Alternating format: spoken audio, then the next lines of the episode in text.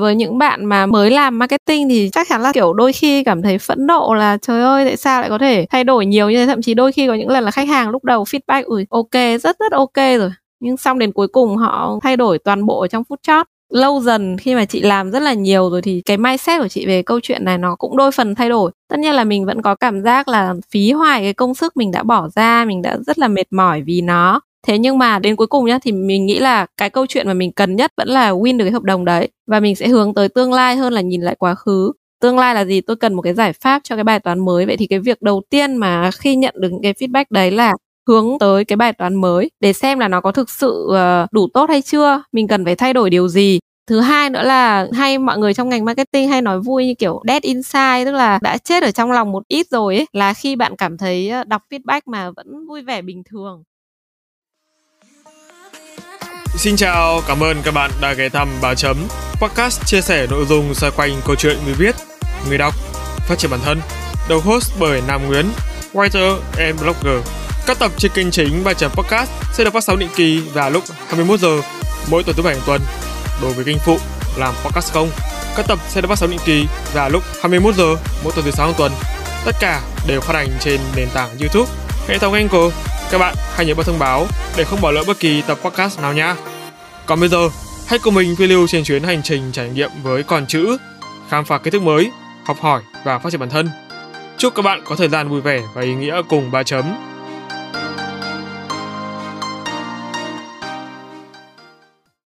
Xin chào, chào mừng các bạn đã quay trở lại bài chấm podcast. Trong tập podcast lần này, chúng ta hãy cùng chào đón một vị khách mời siêu đỉnh là một người phụ nữ đa tài và mang phong thái của người theo chủ nghĩa duy Mỹ. Ngay từ lần gặp gỡ đầu tiên, chị ấy đã khiến mình vô cùng ấn tượng. Vâng, em xin được chào chị Hiền Trang, hay còn được biết đến với nickname là Bebe Chan ạ. À, xin chào bạn host của 3 chấm podcast. Đầu tiên thì mình uh, rất là vui khi được tham gia vào cái buổi podcast ngày hôm nay. Còn về cái từ uh, siêu đỉnh thì chắc là mình không dám nhận đâu, tại vì nó cũng hơi quá một chút. Vâng. Duy Mỹ thì đúng bởi vì mình luôn luôn thích những cái gì đẹp, mình thích phong cảnh đẹp, thích quần áo đẹp và thích cả những người đẹp nữa. Tất nhiên là những cái áng văn đẹp cũng là một trong những điểm mà mình cực kỳ yêu thích. Vậy thì so với vẻ bề ngoài và bên trong thì chị thích cái đẹp của cái nào hơn? Ví dụ như áng văn hoặc là những bộ trang phục. Thực ra để mà so sánh thì rất là khó. Nếu ai mà nói là chỉ thích vẻ à, bên trong thì mình cũng không chắc chắn là người ta có nói thật với lòng hay không ấy. Nên là uh, một cách rất thẳng thắn thì mình thích cả hai. Hơi tham lam một tí. Một câu trả lời ừ. rất an toàn. Vâng. Như là chào mừng chị đến với kênh podcast nhỏ bé của em trước khi mà bắt đầu trò chuyện thì uh, chị có thể giới thiệu ờ, qua về bản thân để em cũng như là các khán thính giả được biết rõ hơn không ạ À, mình sẽ giới thiệu một chút thôi. Mình là Nguyễn Hiền Trang và mọi người còn biết đến mình với một số tên khác, ví dụ như là nickname à, uh, Bebe Chan ở trên Facebook. Nickname này được sử dụng cho một số những cái content kiểu funny, buồn cười các thứ xàm xí thì mình sẽ sử dụng nó. Ngoài ra thì sẽ có một cái nickname khác là Tô Lệ Chân. Cái này là bút danh mà đã gắn bó với mình từ khá là lâu khi mà bắt đầu viết cho các cái um, kênh báo từ các bài nội dung cho đến bài PR cũng như là sách thì mình đều sử dụng cái tên này. Giới thiệu một cách formal thì mình đang là Creative Manager thuộc Athena CM Agency. Ngoài ra thì mình là một người viết văn, cũng có một số quan tâm tới những lĩnh vực khác nhưng mà mình nghĩ là cái giới thiệu mà để mọi người có thể hiểu rõ nhất về mình chính là qua cách nói chuyện cũng như là những cái gì mà mình sẽ chia sẻ tiếp sau đây ở trong cái podcast này. Chị Trang và các thính giả biết không thì cá nhân em luôn bị thu hút bởi những người mà có cái hướng nghệ thuật ấy. Chính vì thế mà khi biết đến chị với tư cách là đồng nghiệp chung công ty, em đã rất là hào hứng và nghĩ là nhất định sẽ có một ngày mình phải host bằng được cái người này về để talk trên kênh nhà mình và may sao lời mời của em đã được chị đồng ý đúng là như vậy tức là mình sinh ra trong một gia đình làm nghệ thuật và có rất là nhiều người làm nghệ thuật. Bản thân mình cũng đặc biệt quan tâm tới những chủ đề liên quan đến nghệ thuật ví dụ như triển lãm hay là hòa nhạc vân vân. Và mình nghĩ là maybe những cái người mà yêu thích nghệ thuật thì có vẻ như um, đang suy nghĩ một cái điều gì đấy khác hay hoặc là đang có một cuộc sống khác chăng? Và điều đấy có thể thu hút mọi người vì người ta cảm nhận là à có thể người này còn đang uh, có rất nhiều câu chuyện để kể chăng? Nhưng mà chị nghĩ là cái người mà nghệ thuật ấy thì họ sẽ tức là so với những người mà tạm gọi là không nghệ, là không nghệ thuật đi, thì có ranh giới nào không? Để hòa hợp, bắt chuyện với nhau ngay từ lần đầu tiên tất nhiên là vẫn có ranh giới để hòa hợp, bởi vì trên thực tế là mình có rất là nhiều bạn và mình không bao giờ lựa chọn theo hướng là họ phải yêu thích nghệ thuật thì mình mới chơi với họ, mình không bao giờ đặt tiêu chí đấy lên hàng đầu đâu. Và bạn bè của mình thời còn nhỏ đến tận bây giờ có rất nhiều người bạn, thậm chí là bạn ấy hoàn toàn không biết là phải xem một bức tranh như thế nào, bạn ấy cũng không hào hứng khi đi triển lãm. Hoặc là khi mà rủ bạn đi nghe nhạc, ok, bạn vẫn đi với mình, nhưng mà bạn ấy sẽ focus vào là, ui, các anh ấy thật là đẹp trai ấy, ở trên sân khấu ấy nhưng mà mình nghĩ là để mà làm bạn với nhau thì nó nhiều hơn câu chuyện chỉ đơn thuần là sở thích. Ừ. tất nhiên là sẽ có những nhóm bạn mà mình đến với họ là vì họ có chung cái niềm đam mê sở thích với mình về nghệ thuật. Đương nhiên là những cái câu chuyện nó sẽ rất khác cũng giống như là việc mình có một nhân cách vui vẻ và một nhân cách kiểu deep deep với mỗi một cái hội bạn khác nhau. Mình cũng có thể kể những câu chuyện khác nhau và điều đấy giúp cho mình cân bằng cuộc sống. Vậy thì chị nghĩ sao về cái chủ đề lần này mà mình talk trên bàn chấm ạ chị có hài lòng và thỏa mãn không? Và em cũng muốn hỏi luôn tại vì biết là ở đây là đoạn intro nhưng mà câu này không hỏi thì quên mất. Đấy là theo chị thì cái tất cái chất nghệ thuật và nghệ sĩ nó có hòa quyện với nhau không? Tại vì có rất nhiều người em nói chuyện với họ ấy. Tức là họ cũng nghệ thuật nhưng mà họ lại có một cái tính nghệ sĩ cho nên là cảm thấy nó hơi khó gần. Nhưng mà với chị thì lại khác. Chị rất là dễ gần. Ừ, thực ra là như này giữa người làm nghệ thuật với cả người thích nghệ thuật thì đâu đấy nó cũng sẽ hơi khác nhau một chút. Họ có cùng một điểm chung là họ yêu thích nghệ thuật họ cảm thấy bị thu hút vì cái gì đẹp cảm thấy được sống trong một cái thế giới khác có những trải nghiệm khác với đời sống thực bình thường rất khắc nghiệt khô khan tàn khốc các thứ. Nhưng mà ví dụ như những cái người mà yêu thích nghệ thuật không thôi và không thực hành cái công việc nghệ thuật ấy, thì có thể là ngoài cuộc sống mà họ được đắm chìm vào những bộ môn nghệ thuật mà họ yêu thích thì họ cũng có thể phải đối mặt với cuộc sống thực tại. Họ phải làm một công việc bình thường giao tiếp với những người bình thường và maybe họ cũng có thể sẽ phải hòa hợp được với những cái môi trường bình thường. Vì vậy nên là họ biết cách để làm cái việc đấy và cái việc đấy phục vụ trực tiếp cho công việc, cho cuộc sống, cho việc trở nên dễ thở hơn.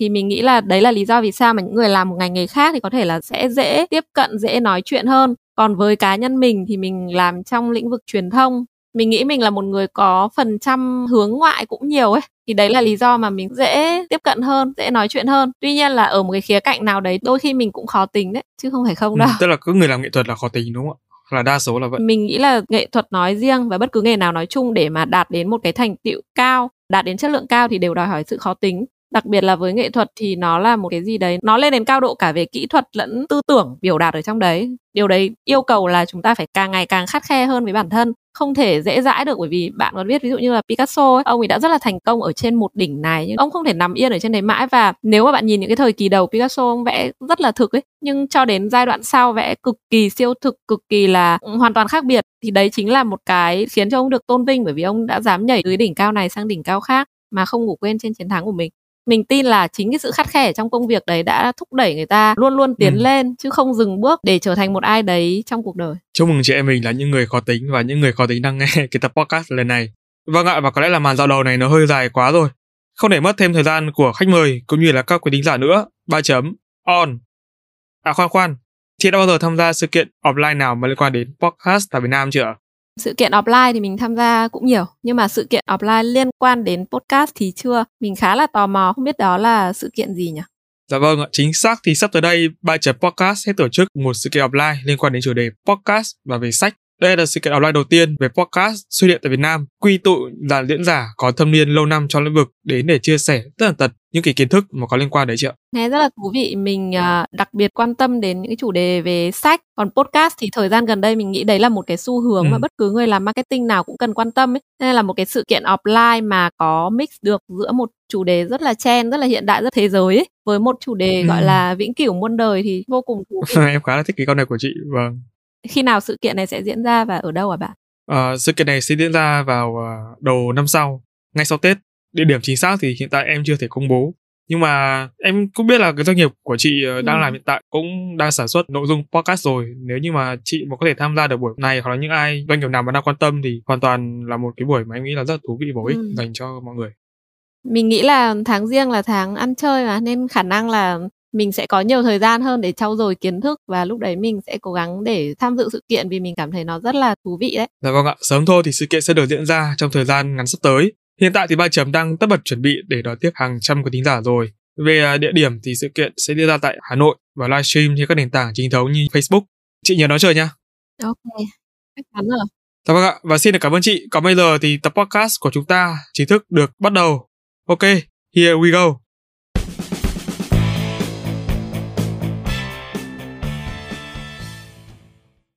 Thưa chị Trang, em đã biết là trước khi mà trở thành Creative Manager thì chị đã từng có khoảng thời gian là phóng viên báo chí. Chị có thể chia sẻ thêm về cái quá trình công việc này được không ạ?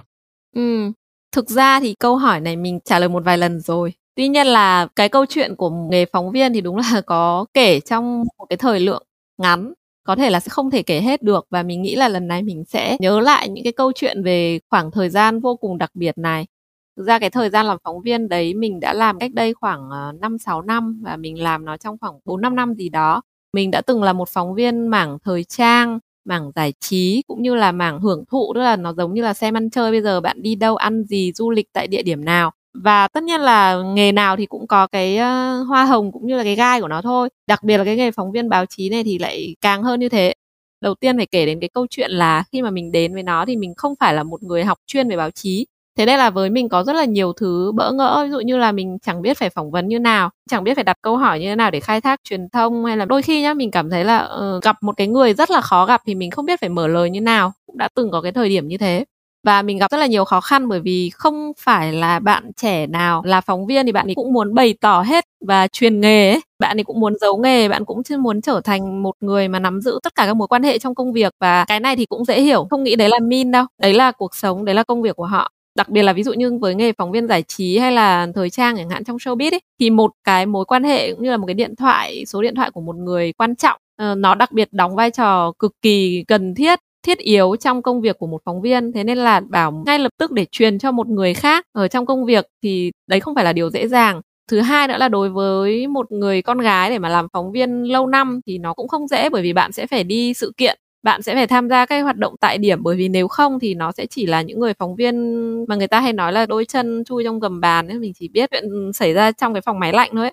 Thì đương nhiên là nó sẽ không thể nào mà cho ra được những tin bài thú vị, hấp dẫn, nóng abc được. Còn một cái điểm nữa mà mình nghĩ là cũng khá là khó với phóng viên giải trí đấy là khi có các cái drama xảy ra, bạn sẽ bắt buộc phải đặt mình vào trong đấy là bạn sẽ phải hướng theo nó, tìm tất cả các khía cạnh liên quan đến cái drama đấy mà bạn phải hiểu là khi mà có drama xảy ra thì đương nhiên là cái người gặp vấn đề họ không muốn trả lời bạn rồi. Vậy làm nào để có được cái tin đấy? Làm thế nào để báo của bạn là người đầu tiên có tin đấy lên trên mặt báo? Nó là một cái sự chạy đua trong khoảng thời gian mà không ai muốn trả lời. Đấy là một vấn đề không đơn giản đối với phóng viên ừ, ngoài ra thì tất nhiên sẽ có những cạnh tranh ganh đua trong lĩnh vực này để ờ, trở thành người đưa tin nhanh nhất người đưa tin hay nhất sâu sắc nhất độc quyền nhất vân vân. Có người sẽ cạnh tranh rất lành mạnh có người thì không? Thì đấy là nhiều trong số ờ, vô vàn những cái khó khăn của người phóng viên mà mình sẽ phải đối mặt. Anyway, nghề nào thì cũng sẽ có những cái điểm rất là vui vẻ. Thực ra khi bây giờ khi mà nhớ lại thì mình vẫn rất là có những lúc mình rất nhớ. Mình nhớ cảm giác chạy sự kiện bởi vì mặc dù là mình hay nói đùa là mình sẽ phải đeo một cái ba lô và chạy giày cao gót ở trên thảm đỏ ấy thì cái cảm giác sau đấy khi mà bạn đưa được cái tin đầu tiên lên trên báo của mình với cái góc khai thác đủ chất lượng thì nó cũng vinh quang không kém gì cô hoa hậu vừa đăng quang trước đó trên hành trình mà làm cái công việc đầy vất vả này có cái sự kiện nào mà chị nhớ đến tận bây giờ không? Thực ra thì nếu mà nói về sự kiện thì mình sẽ chia nó làm hai kiểu nhớ mãi. Bạn sẽ nhớ mãi đến nó khi đấy là một sự kiện mang về cho bạn một cái khoảnh khắc mà cảm thấy vui vẻ tột độ hoặc là chạm xuống dưới đáy đúng không? Hoặc là lên đỉnh cao hoặc là xuống vực sâu thì mình nghĩ là sẽ có khoảng uh, ít nhất là hai sự kiện như thế cái đầu tiên là khi mà mình đi tham gia một cái sự kiện uh, theo đuổi một cái sự kiện hoa hậu thì tất cả các phóng viên sẽ được đưa tới một khu resort gì đấy và sau đấy tất cả những ngày sau bạn sẽ phải follow theo lịch trình của các người đẹp mà tham gia sự kiện tại thành phố biển. Ở trong cái thời điểm đấy thì có một trong những cái người đẹp đang gặp drama gặp thị phi và mình sẽ phải tìm mọi cách để bám đuổi cô ấy, để cô phải trả lời ra cái điều mà mình mong muốn. Và tất nhiên là cô không muốn rồi. Cô không muốn gặp, cô không muốn trả lời và làm thế nào để hỏi ra được cái câu mà khiến cho người ta phải trả lời và cái tâm điểm, nói ra cái điều mà mình muốn đưa lên báo. Và cuối cùng là mình đã làm được cái điều đấy. Mình đã bám đuổi được cô ấy trong một cái khoảnh khắc cô ấy nghỉ ngơi, cô trang điểm. Và mình nghĩ là rất nhiều phóng viên khác cũng follow theo để phỏng vấn cái cô gái đấy. Và mình nghĩ đấy là một trong những khoảnh khắc huy hoàng trong cái sự nghiệp làm báo của mình à, mình đã là một trong những phóng viên đầu tiên mà gửi được thông tin đấy từ hiện trường về cho những người đồng nghiệp ở nhà. À, và mình nghĩ đấy là một cái mà các sếp cũng như là những người đồng nghiệp đều đang rất là mong chờ khi họ không được ở đấy họ không được hít hà không khí biển họ không được trải nghiệm cái sự ờ, rất là cháy của một cái không gian khi mà người ta đang tác nghiệp tại điểm. Cái mà họ mong chờ chính là cái thông tin mà bạn đang gửi về nhà. Còn một cái lần nữa đấy là cái lần mà mình trở thành một phóng viên ảnh ờ, bất đắc dĩ. Thì thực ra là trước đấy thì mình có đi học một chút về việc chụp ảnh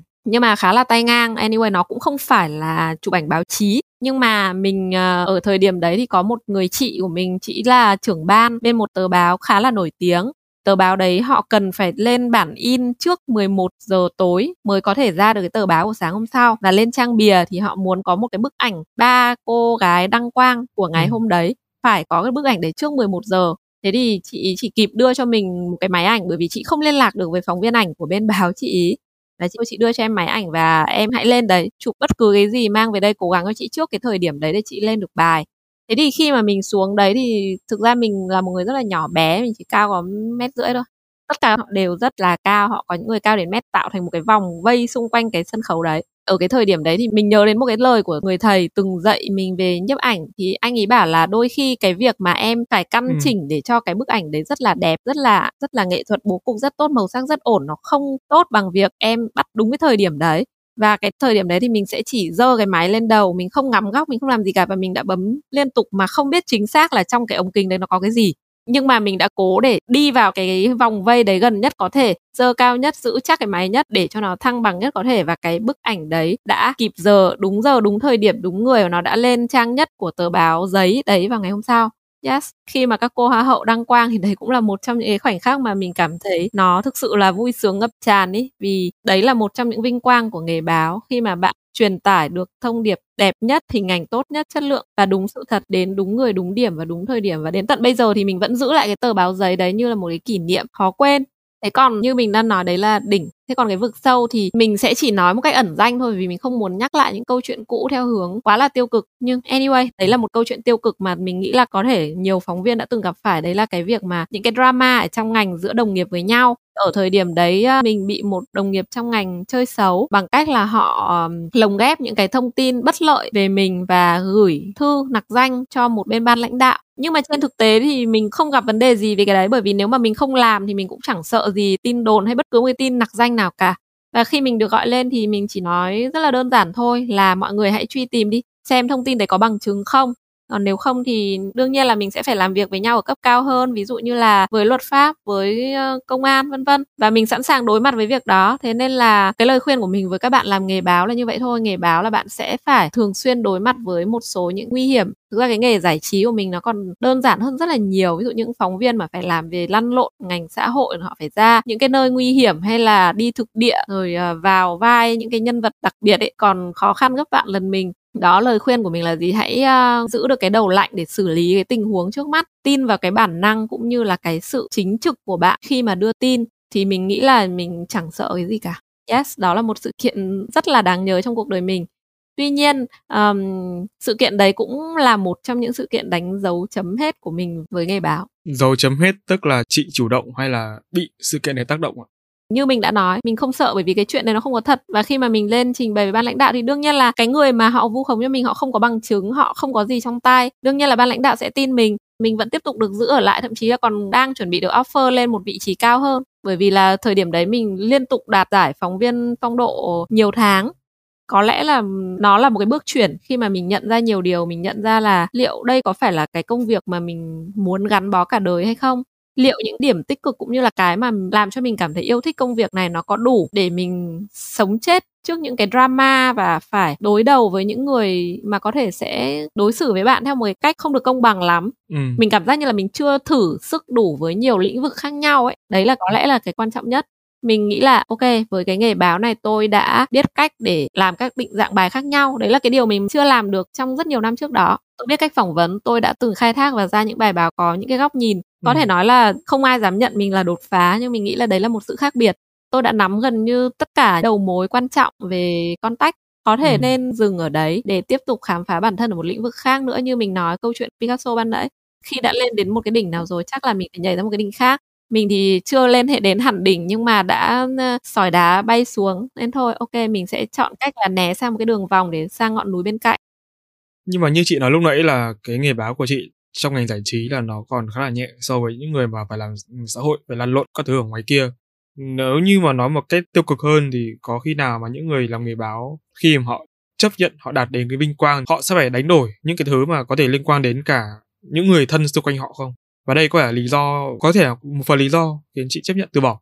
Mình nghĩ là có nghề nào để mà lên đến một đỉnh cao thì người ta cũng sẽ phải hy sinh một điều gì đó. Ví dụ rất nhiều người phải hy sinh thời gian, hy sinh một chút thời gian dành cho gia đình chẳng hạn, hay một chút những cái tâm sức dành cho việc riêng để đầu tư cho công việc. Đúng rồi, có thể là tính mạng những người xung quanh, đấy là trường hợp của các phóng viên mảng xã hội chẳng hạn. Nhưng mà mình nghĩ là như nào nhỉ ví dụ như với nghề ờ, công an chẳng hạn thì chắc chắn là họ còn gặp vấn đề này nặng hơn. Thế thì câu chuyện ở đây là mình chấp nhận điều đấy đến đâu ấy? Chấp nhận hy sinh đến đâu. Thì với mình ví dụ như hy sinh về mặt thời gian hy sinh về mặt tâm sức thì có thể. Nhưng có những cái mà mình cảm giác là rất là khó hy sinh. Ví dụ như là gia đình là cái điều không thể hy sinh được. Thứ hai là trải nghiệm của chính bản thân mình. Như bạn nói ban nãy nhá mình sẽ không hy sinh những người xung quanh nhưng mình cũng sẽ không bao giờ hy sinh bản thân mình vì một cái không đúng của người khác. Ở đây nó còn là một cái câu chuyện là nó ừ. có một cái điều không đúng còn nếu phải hy sinh vì mọi người nhưng vì một cái điều mà nó đúng thì mình vẫn thấy ok. Như vậy thì là những cái kinh nghiệm kiến thức kỹ năng phóng viên đã giúp chị thế nào trong việc phát triển sự nghiệp sau này cụ thể là trong lĩnh vực truyền thông và quảng cáo ạ? Ừ, thực ra là nó đã giúp ích cho mình rất là nhiều. Để kể lại về cái dấu chấm hết trước đấy thì cái dấu chấm này với mình là khá sốc ấy. Bởi vì là cái ngành học của mình là ngành ngoại ngữ ừ. mà chính xác là ngành giảng dạy ngoại ngữ ấy thế nên là để mà chuyển động từ ngành đấy sang ngành báo thì mình đã phải học và mình đã phải trau dồi rất là nhiều. Thế nhưng mà ở cái thời điểm mà mình quyết định chấm dứt với ngành báo, nghĩa là mình sẽ phải bắt đầu lại lại một lần nữa mà phải chuyển dịch từ một ngành mà mình đang có rất là nhiều kiến thức rồi và sang một thứ mà mình chẳng biết gì cả, thì mình cũng sốc khá là lâu. Mình bị, kiểu, luôn luôn đặt những cái câu hỏi về bản thân là tôi là ai? Tôi quyết định như thế này đã đúng hay chưa? Chặng đường phía trước nó sẽ như thế nào? ấy thế nhưng may mắn ở cái thời điểm đấy thì nó như một cái duyên ấy. Mình lúc đấy mình đã định nghỉ và mình nghỉ một thời gian ở nhà rồi ấy để xem là thực sự mình ừ. muốn cái gì. Thế nhưng mà lại có một cái cơ duyên đến là có một người bạn cũ là phóng viên bạn giới thiệu cho mình một chỗ đang tuyển và mình để thi tuyển vào đó. Ở nơi đó thì viết bài PR chính là cái nơi mà mình đang làm hiện tại. Thì cái công việc viết bài PR đấy nó cũng vẫn hoàn toàn mới mẻ nhưng đâu đấy nó có một chút liên quan đến việc làm phóng viên báo chí và chuyển dịch giữa hai cái đấy nó không quá là gây ra những cú sốc lớn về tinh thần như là chuyển từ cái ngành ngoại ngữ ừ. sang ấy. Đó là cái mà mình đã ghét được ở trong cái thời điểm đấy. Và những cái kinh nghiệm kiến thức cũng như là kỹ năng của phóng viên thì đã giúp ích cho mình rất nhiều. Ví dụ như với một cái bài PR thì mình biết cách là khai thác thông tin như thế nào nắm bắt các thông tin quan trọng và cái gì đáng để đưa lên cái bài PR bởi vì trên thực tế bài PR cũng sẽ được đưa lên trên các cái nền tảng báo chí và cũng sẽ được duyệt bởi các biên tập viên báo chí. Vậy thì nó sẽ phải đáp ứng được câu chuyện là ok nó phải chuẩn về mặt báo chí. Thế còn cái mà mình cần phải học thêm đấy chính là về mảng marketing. Cái này có thể là một cái cảm nhận cá nhân thôi nhưng mà bạn nào mà đã từng làm phóng viên báo chí ấy, thì cái bài PR của bạn ấy có một cái độ chỉn chu nhất định và bạn không phải gặp khó khăn khi mà phải đứng giữa câu chuyện rằng xé giữa một bên là người báo chí duyệt và một bên là brand, tức là thương hiệu duyệt. Bởi vì trên thực tế là các thương hiệu thì lúc nào cũng muốn là à tôi phải đưa thật nhiều thông tin vào trong này, khách hàng phải được thấy nó bởi vì tôi bỏ tiền vào đấy mà. Nhưng mà báo chí thì có những cái quy phạm riêng, bởi vì người đọc, độc giả của báo chí sẽ kỳ vọng là, ok, tôi có thể lên báo và tôi nhìn thấy những thông tin hữu ích với tôi, bạn có thể quảng cáo, nhưng đừng quá đà hãy cho tôi một cái gì đấy trước đã cho tôi một cái điều thực sự hữu ích trước khi quảng cáo vào mặt tôi cũng giống như kiểu bạn xem youtube ấy. Bạn phải được nghe nhạc ok bạn sẽ chấp nhận một vài giây quảng cáo trong đó. Ở trong cái buổi trao đổi trước với chị thì em được biết khởi đầu chị là một nhân viên bình thường. Chị chỉ mất có 5 năm để đạt đến vị trí là creative manager tại Athena CMC trực thuộc Micro có vẻ như là một sự phát triển thần tốc đúng không ạ? Mình thì lại không nghĩ là nó thần tốc nhé hoặc là mọi người có thể nghĩ là mình tự kiêu hoặc là bởi vì các leader của Ad Micro có những người lên rất nhanh thế nên là mình nghĩ là cái con số 5 năm thì nó nó đủ ấy. Nó đủ chín để bạn hiểu về nghề. Tất nhiên là bạn đã phải có kiến thức từ trước đấy rồi. Nhưng mà về nghề ở đây, ý là về các sản phẩm của cái công ty mà mình đang làm này, quy trình vận hành của các bên và quen những cái người để có thể support bạn trong công việc. Bởi vì quan điểm của mình ý là, ok, bạn là lead, có nghĩa là bạn sẽ lead một mảng nào đấy, hướng dẫn và mentor cho những người ở bên dưới để đạt tới một cái kỳ vọng chung và match giữa kỳ vọng của bạn kỳ vọng của nhân viên với cả kỳ vọng của công ty. Thế nhưng mà cái việc lead đấy nó sẽ không thể nào mà hoàn thiện nếu như không có các cái bộ phận hỗ trợ ở xung quanh. Nếu như toàn bộ những người tham gia trong cái bộ máy đấy không có một sự vận hành trơn tru với nhau thì công việc của mình nó khó mà thành. Thế nên là yes ừ. khoảng thời gian này vừa đủ để có thể lên. Thần tốc thì không hẳn nếu thần tốc với mình thì khoảng 2 năm là phải 2 lên năm. rồi.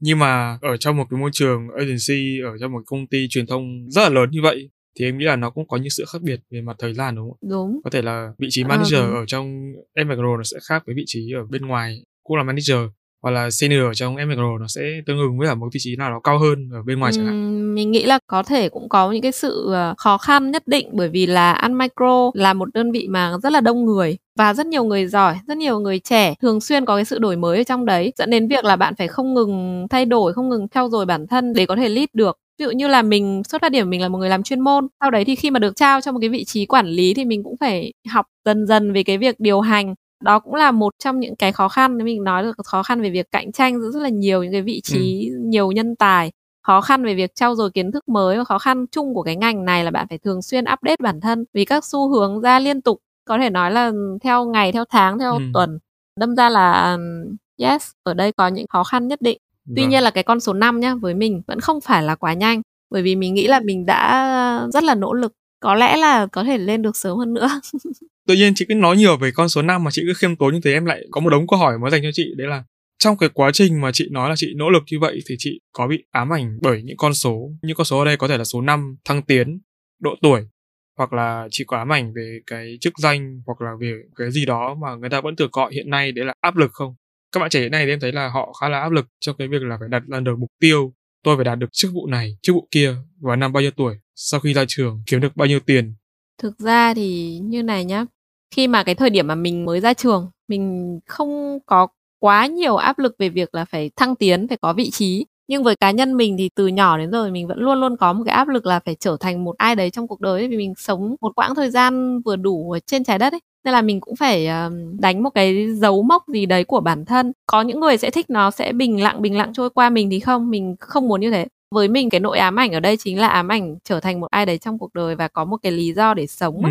mình không muốn bị lãng quên. Nhưng mà những cái điểm chung của những người giống chị hoặc là những người mà đã thành công thì họ đều nói là ban đầu không nghĩ gì nhiều tức là làm nó không bị ám ảnh bởi những cái gì cả nhưng mà cái điểm chung thứ hai của họ là giống chị tức là họ đều có những cái tham vọng lớn ẩn sâu ở bên trong mà họ không biết cho đến khi mà đạt được một sự trải nghiệm nhất định ừ. họ mới nhận ra thì theo chị đây có phải là hai yếu tố cần để mình có thể đạt được đến cái đỉnh như chị nói ở đầu không? Yếu tố cần thì không hẳn, tức là cái việc mà không quan tâm lắm không phải là yếu tố cần để dẫn đến việc là sau đấy tự nhiên lại cố gắng ấy.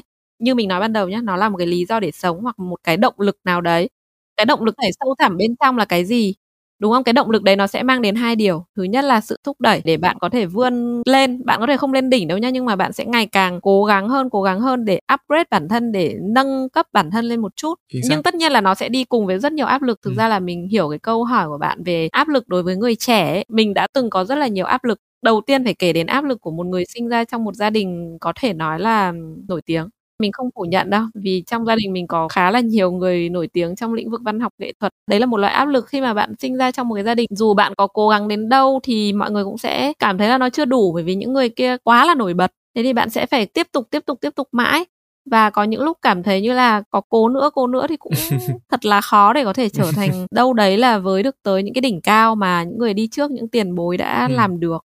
Đấy là một áp lực lớn một cái áp lực nữa là áp lực đối với chính bản thân ấy. Mình phải tự làm mới bản thân. Mỗi ngày mình có một cái điểm ví dụ như cuối mỗi một năm mình hay nhìn lại xem là năm vừa rồi mình đã làm được những cái gì. Hoặc là đặc biệt là bây giờ trên Facebook lại hay có cái kiểu nhắc lại năm trước năm trước làm gì ấy. Nên thì mình cũng hay nhìn lại ô cách đây uh, 5 năm mình đã từng ra sách cách đây 3 năm mình đã từng ra sách thế năm nay thì mình làm được gì? Hay là ví dụ năm ngoái thì mình đã có được chiến dịch nọ chiến dịch kia được giải. Ừ. còn năm nay mình làm được gì?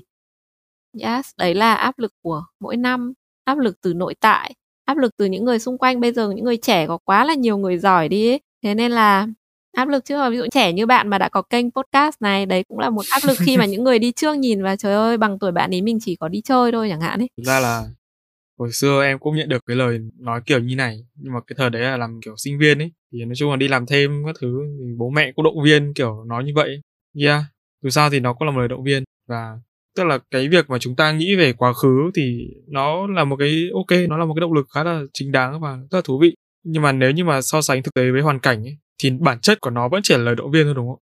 Về bản chất thì câu của mình vừa nói với bạn cũng không hẳn là lời động viên mà đấy là một sự thật. Bởi vì bằng tuổi bạn mình vẫn còn đang ờ, đi chơi bởi vì uh, kiểu trong những cái năm đầu khi mà mình mới đi du học về thì quan điểm của mình là mình sẽ gap year một khoảng thời gian tương đối để trải nghiệm cuộc sống. Nên là gần như là mình chưa đi làm full time ngay ấy và đấy cũng là lý do mà mình cảm thấy cái việc thăng tiến của mình nó không phải là thần tốc bởi vì là khoảng hai ba năm gì đấy sau khi ra trường là mình còn làm freelance rất là lâu ấy là không có một cái vị trí một cách gọi là formal nào. Làm freelance bây giờ người ta đang nói được, được nhiều tiền lắm chị ạ.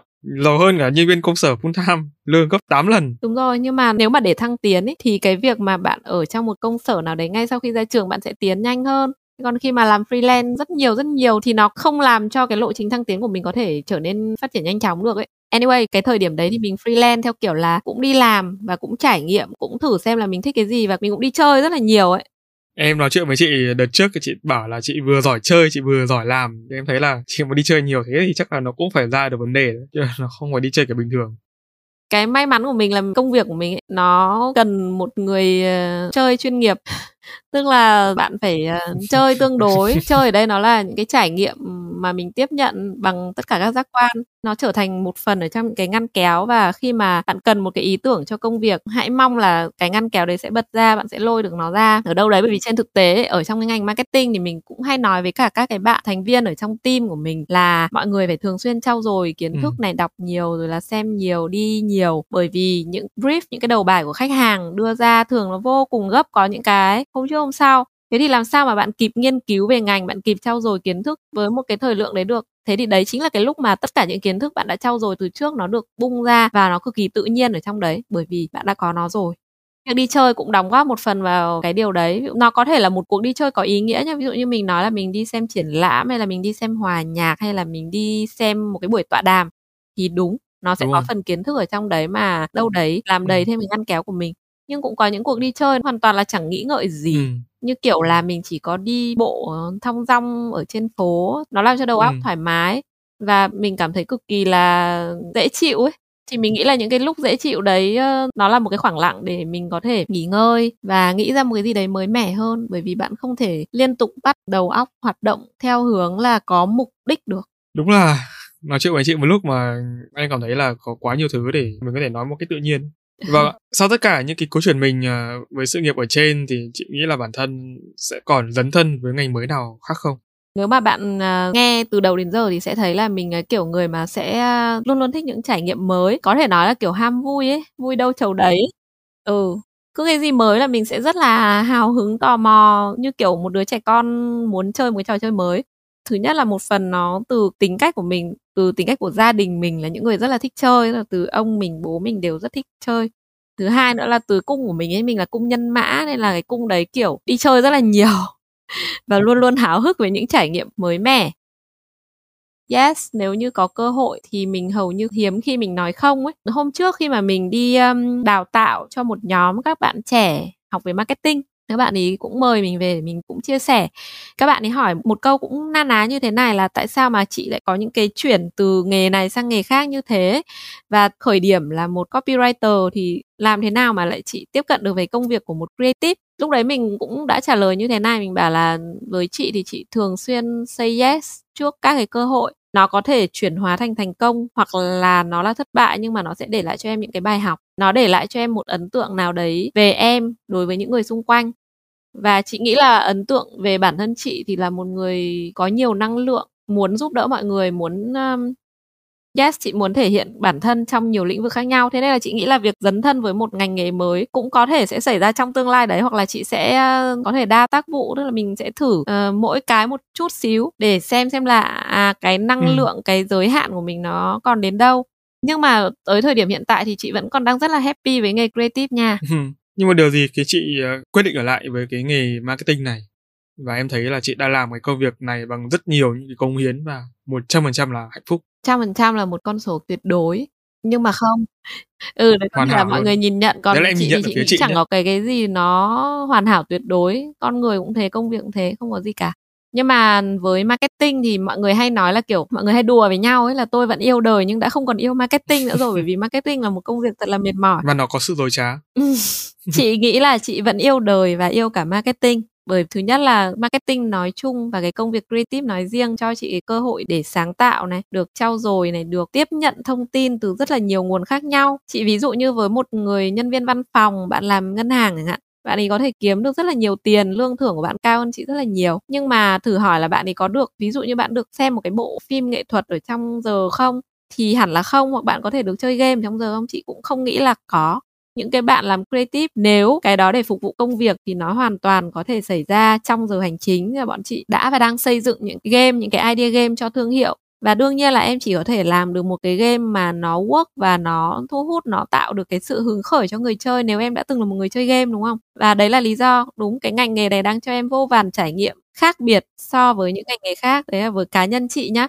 Cá nhân chị là cái người mà ok với chị trải nghiệm đôi phần có khi còn quan trọng ngang ngửa với việc kiếm tiền. Còn tất nhiên là với rất nhiều bạn mà đâu tôi ừ. muốn là tôi phải có thật thật nhiều tiền thăng tiến ừ. liên tục ở trong sự nghiệp biết đâu cái hệ quy chiếu về giá trị của họ khác chị thì nó sẽ khác đấy thế còn về cái công việc cống hiến nhá cống hiến với chị nó có một cái phần nào đấy hơi hơi tách bạch một chút so với công chuyện là hạnh phúc hay không ví dụ như ở cái thời điểm mà làm phóng viên có một cái lúc mà chị gọi là đau mút và tuyệt vọng tột độ luôn ấy nhưng mà chị vẫn làm nó phải đến 98% công lực cho đến tận ngày cuối ừ. cùng bởi vì một trong những cái tính cách của chị đấy là khá là trách nhiệm và chị nghĩ là dù mình có yêu công việc đấy đủ hay không ấy. Nếu như mà mình đã nhận nó và nó kéo theo những người xung quanh nó kéo theo leader của mình có vấn đề nó kéo theo những người đồng nghiệp kéo theo cả brand team khách hàng rất là nhiều những người xung quanh đều bị ảnh hưởng với công việc của mình. Thế thì mình sẽ luôn luôn cố gắng hết sức hết mình để không làm ảnh hưởng đến người xung quanh. Và sau khi cái công việc đấy nó thực sự là nó đăn và không ảnh hưởng rồi ấy, thì nếu mà mình có muốn rút ra mình mới rút ở cái thời điểm đấy.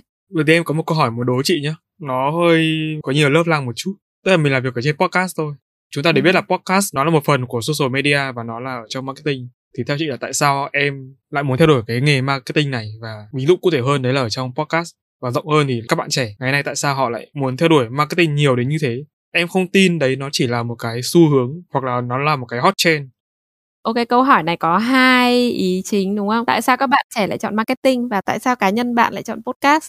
Chắc là mình sẽ bắt đầu từ câu hỏi à, bé bé trước là tại sao bạn lại chọn podcast thì cái này mình đoán thôi, bạn sẽ là người có câu trả lời chính xác nhất. Thứ nhất là mình nghĩ bạn có một cái à, chất giọng khá là trầm ấm và có thể là bạn đã từng nghe thấy cái điều này và bạn tin rằng cái chất giọng này có thể sẽ rất phù hợp với podcast. Thì đấy là một cái đánh giá ở trên chính bản thân bạn là mình có phù hợp hay không thứ hai nữa là qua những cái tiếp xúc trao đổi thì mình nghĩ bạn là một người khá là deep tức là bạn kiểu có những cái suy nghĩ rất là sâu sắc bạn nghĩ cũng nhiều và những cái suy nghĩ đấy thì nó sẽ chuyển hóa tốt nhất ở dưới cái dạng mà chia sẻ dạng tâm sự như thế này. May thay thì podcast lại cũng đang lên như là một cái xu hướng và nó mình nghĩ là nó khá phù hợp với bạn. À, một cái điểm nữa đấy là từ phía cá nhân bạn. Podcast thì hiện tại bạn đang lựa chọn những cái chủ đề nó khá là sâu liên quan đến ngành nghề cũng như là liên quan còn sâu hơn nữa đến cả những cái phần về tâm lý ví dụ như áp lực trong công việc chẳng hạn. Câu chuyện để mà nghe thì người ta thường nghe vào buổi tối khi mà đã hết công việc rồi thì mình nghĩ nó khá là phù hợp với cái nền tảng này còn một cái điểm nữa mà mình nghĩ là lý do tại sao bạn lại chọn podcast vì nó có thể là một cái nơi mà chưa có nhiều người bơi vào chăng trong ngành marketing? Cũng có thể nhưng mà cái ý này là chị là người đầu tiên nói với em đấy em cũng chưa nghe thấy nói cái ý này cũng là một góc nhìn. Mỗi người có một quan điểm riêng mà mình thì mình cứ chia sẻ quan điểm của mình nó có thể đúng hoặc không có thể các bạn thính vâng. giả sẽ lại có những chia sẻ khác thì mình cũng rất là muốn nghe cái review đấy của những thính giả đã từng nghe kênh ba chấm của bạn. Thế còn câu chuyện tiếp theo cái ý thứ hai là theo bạn thì tại sao càng ngày càng nhiều người trẻ tìm đến với marketing ấy? Thì mình nghĩ là một trong những cái lý do là marketing có đất để cho bạn diễn. Là bạn uh, diễn ở đây là gì? Diễn ở đây là bạn có thể được nghiên cứu với những người làm ví dụ lĩnh vực sản phẩm hay là sáng tạo hay là sản xuất. Bạn có cơ hội được nghiên cứu này được trau dồi học hỏi nhiều hơn đó trau dồi từ tài liệu từ khách hàng từ chính những người đồng nghiệp và từ leader của mình. Thế thì cái công việc đấy còn vô vàn, gọi là dư địa, cái địa hạt rộng lớn để cho mình có thể phát triển bản thân và trở thành một người tốt hơn mỗi ngày. Thứ hai nữa là marketing, đương nhiên là một cái ngành nó rất là trendy, nó rất là thời thượng. Như bạn nói ban nãy thì lý do này cũng không thể nào đặt nó ra ngoài cái bối cảnh chung được ấy mình nghĩ là marketing vẫn sẽ luôn thu hút bởi vì nó tạo cho người ta một cái gì đấy đang diễn tiến đang sống và sẽ còn tiếp tục sống tốt ở trong tương lai. Và một cái ngành nghề mà có sức sống như ừ. thế thì đương nhiên là luôn luôn thu hút những người trẻ vì họ luôn luôn tìm đến cái gì sống động ấy. Ở một số nơi thì sẽ có những cái thu nhập cũng có thể rất là tốt với bạn mặc dù đương nhiên thu nhập đấy đôi khi sẽ đi kèm với những cái sự mệt mỏi. Bởi vì marketing là một công việc mà đôi khi bạn phải uh, làm vượt thời gian một chút này rồi bạn có thể bạn sẽ phải thức đêm cái này không phủ nhận đâu. Nhưng mà đúng rồi chả có cái gì mà nó quá đơn giản nó không thể nào có cái mặt tốt được ấy. Nó sẽ có những cái mặt mà mình phải đối mặt mình phải chấp nhận nếu mà mình yêu nó. Ngoài ra nữa thì uh, có một điểm này cũng vui. Mình nghĩ là những người làm trong marketing thì có rất nhiều người thú vị ấy. bạn sẽ gặp những người mà có cái phong cách rất là đặc biệt họ có thể uh, ăn mặc những cái mà mà họ yêu thích nhuộm màu tóc mà họ muốn chơi bất cứ gu nào mà họ muốn thử đấy không phải là mơ ước sao? Khi mà bạn được sống thoải mái với điều mình thích. Em xin phép được cố định lại tất cả những cái gì mà chị vừa nói cũng như là cái câu trả lời của em. Đây là lý do vì sao em cũng như là những bạn trẻ rất thích làm marketing đó là theo em nghĩ thì đây là một nghề mà khi mà mình làm ấy thì mình sẽ không bao giờ già đúng như chị nói tức là mình sẽ được trải nghiệm rất là nhiều thứ và cái góc nhìn của mình nó luôn luôn được thay đổi được đổi mới. Cho nên là mình sẽ có những cái sự cởi mở nhất định kể cả trong những vấn ừ. đề em tin là với những người nào mà kể cả họ sinh ra trong một gia đình truyền thống và nó có những cái quy tắc quy chuẩn riêng đến đâu nhưng mà khi mà họ đã trở thành một marketer thì họ sẽ phần nào đó họ sẽ có cái sự cởi mở hơn. Và với kinh nghiệm mà chuyển giao công việc từ báo chí sang truyền thông như vậy thì theo thị trang là đâu là cái nền tảng là cái cơ sở để một người dấn thân vào ngành truyền thông và quảng cáo?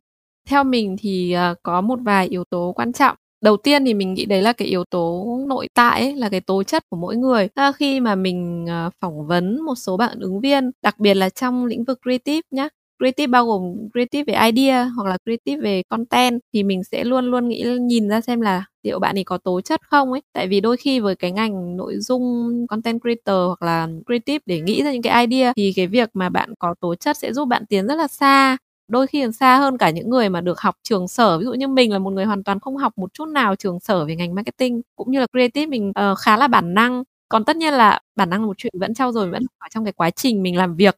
Thế nhưng mà đúng, cái tố chất là điều quan trọng, nhưng mà bạn vẫn phải trau dồi thêm, bạn vẫn cần có kỹ năng. Đấy là những cái yếu tố bên ngoài mà sẽ phục vụ cho bạn trong việc làm nội dung cũng như là làm idea. Mình ví dụ nhé về làm nội dung đi, khi mà bạn viết một bài PR hoặc là khi bạn viết một social post hay là một kịch bản chẳng hạn, thế thì cái tố chất sẽ giúp bạn là gì? Tố chất của một người viết là tố chất của một người sẽ chỉn chu về mặt câu từ. Bạn sẽ lựa chọn, ít nhất là bạn viết đúng, bạn viết đúng một format, bạn không sai về mặt câu từ ngữ pháp, cú pháp ở trong câu như thế nào tố chất thứ hai là bạn có thể chọn được những cái từ rất là đắt để sử dụng ở trong đấy và cái đấy đôi khi sẽ làm nên cái sự khác biệt giữa một người làm content ở mức độ trung bình và một người làm content chất lượng cao.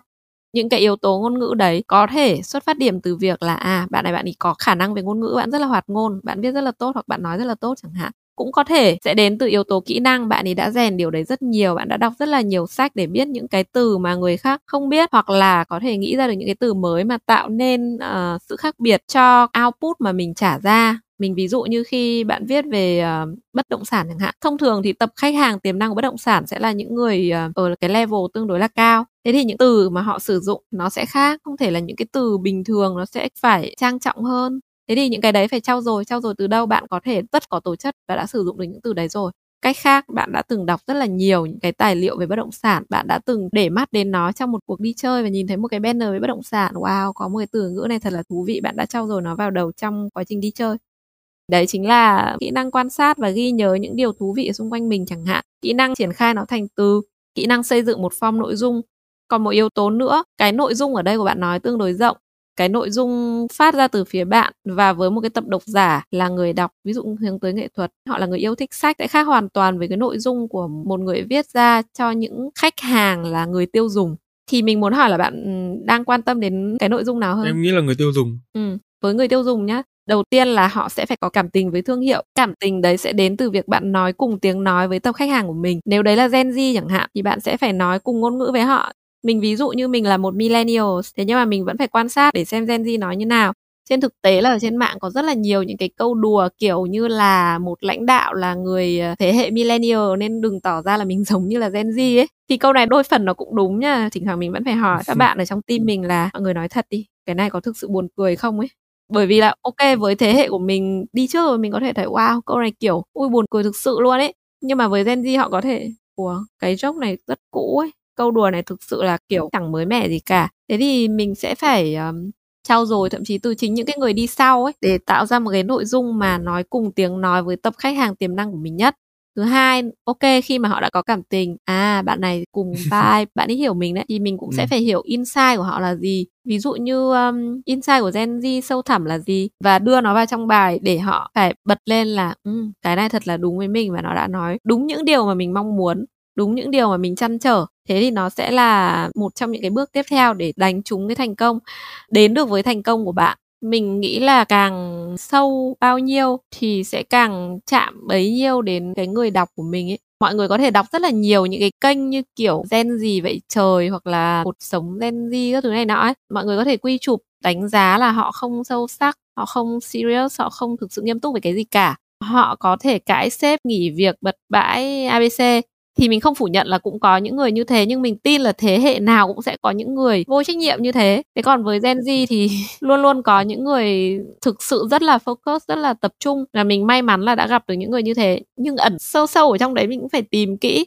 Thế thì cái việc đầu tiên là không được để những cái định kiến có thể được xây dựng từ cái nhìn ban đầu hoặc là bạn đọc được ở đâu đấy làm cho bạn đánh giá sai về người ta. Tức là mình quen một số bạn Gen Z mà kiểu lúc nào cũng đùa hoặc là ừ, em không thích những cái nghiêm túc đâu. Nhưng mà khi nói về những vấn đề thực sự cần sự nghiêm túc thì các bạn ấy rất là trưởng thành, các bạn ấy nhìn ra ai đang sống giả tạo và ai đang sống thực chất. Chỉ là các bạn không nói ra, đôi khi bạn khá là im lặng và đánh giá.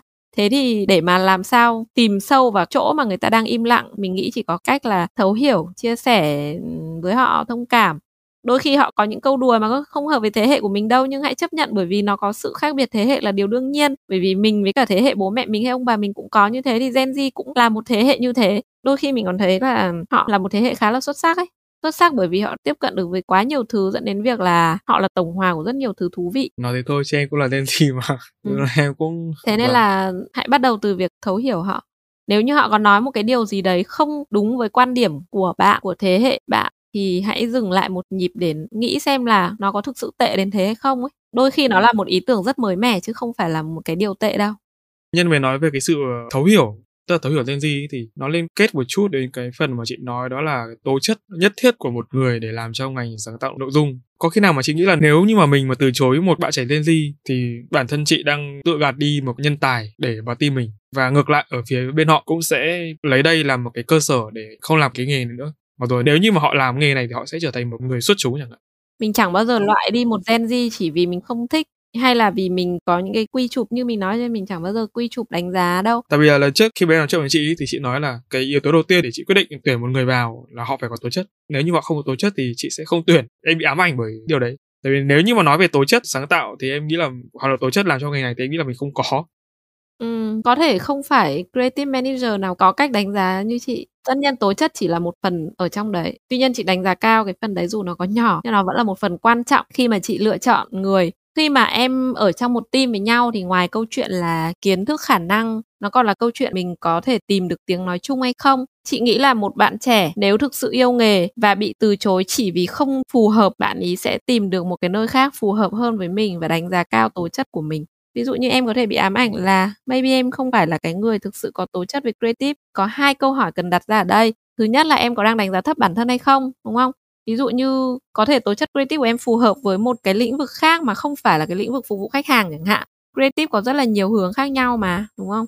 Nếu như mình không phù hợp với một team creative này, không có nghĩa là mình phải bỏ quách cái nghề này đi, mà mình cần phải tìm một nơi khác để chứng minh là tôi có thể sáng tạo ở một lĩnh vực khác và nó cũng thể hiện cái sự kiên trì của em với nghề, với chính bản thân em. Còn quan điểm của chị với việc lựa chọn những người vào trong team creative của chị không thay đổi, họ sẽ luôn luôn phải có tố chất ở trong đấy.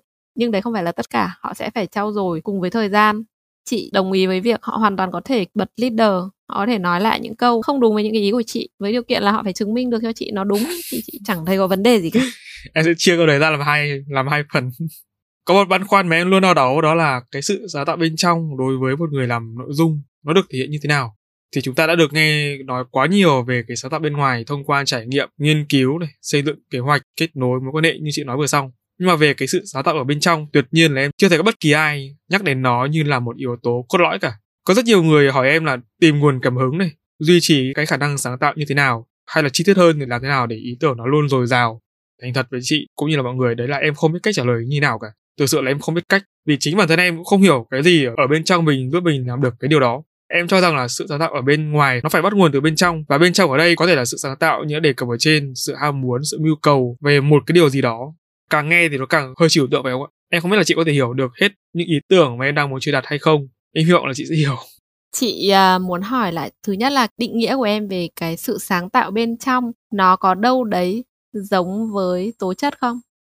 Đâu đấy nhé đâu đấy thì có. Ừ thế thì chị đang hiểu là khi em hỏi về cái sự sáng tạo bên trong nghĩa là điều gì thúc đẩy em tạo ra một sản phẩm sáng tạo mà không phải là những thứ từ môi trường bên ngoài đúng không? Từ trải nghiệm bên ngoài từ kết nối từ mối quan hệ. Thì đấy như chị trả lời ban nãy với cá nhân chị sáng tạo bên trong sẽ có yes đâu đấy là cái tố chất của em là cái Đúng thứ rồi. gì mà ngay từ khi đẻ ra em đã có nó rồi.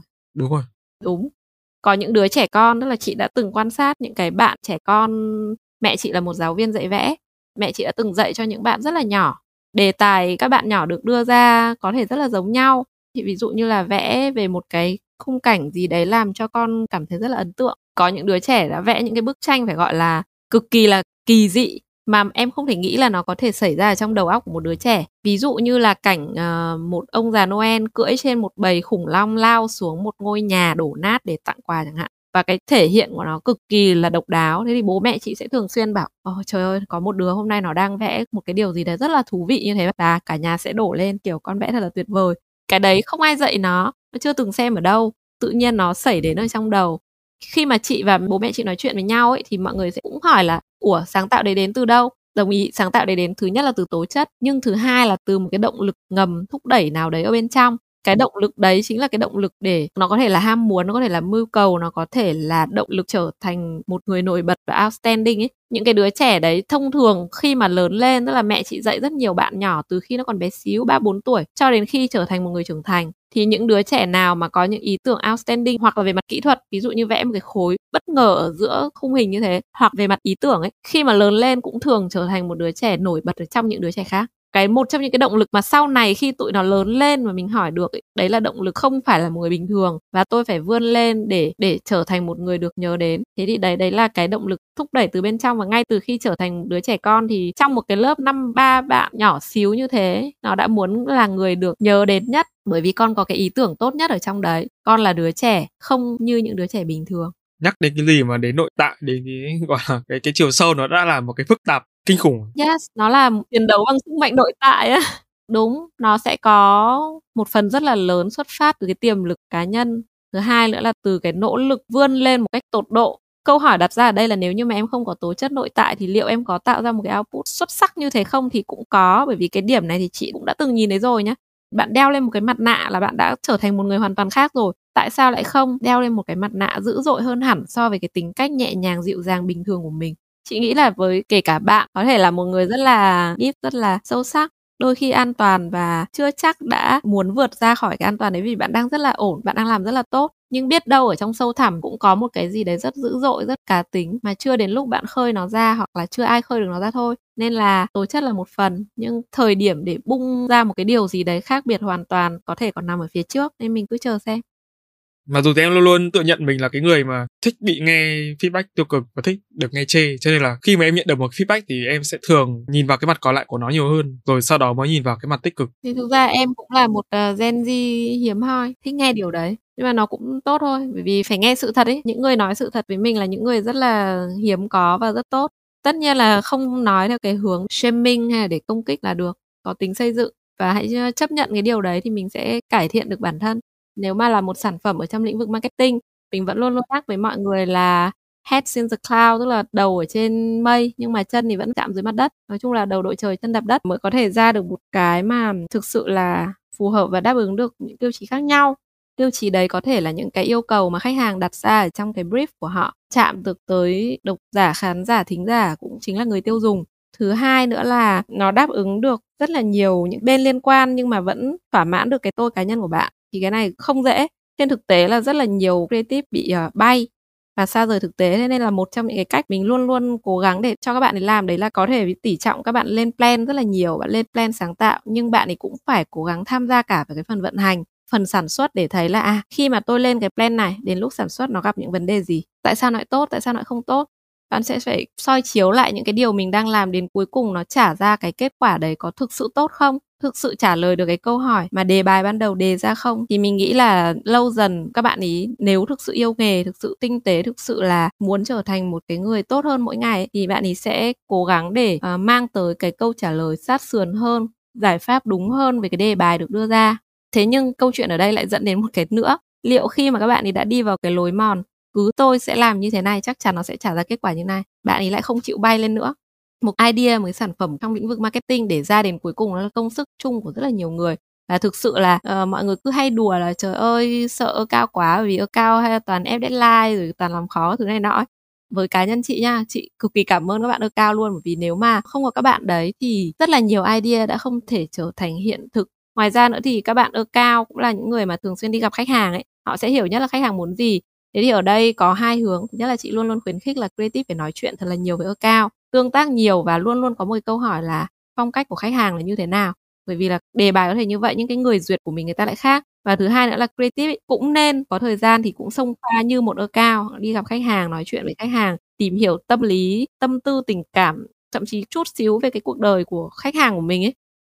Yes, mỗi một người sẽ là một chấm điểm ấy và mình phải connect, mình phải liên kết những cái chấm điểm lại với nhau thì mới tạo ra một cái tổng thể cuối cùng được.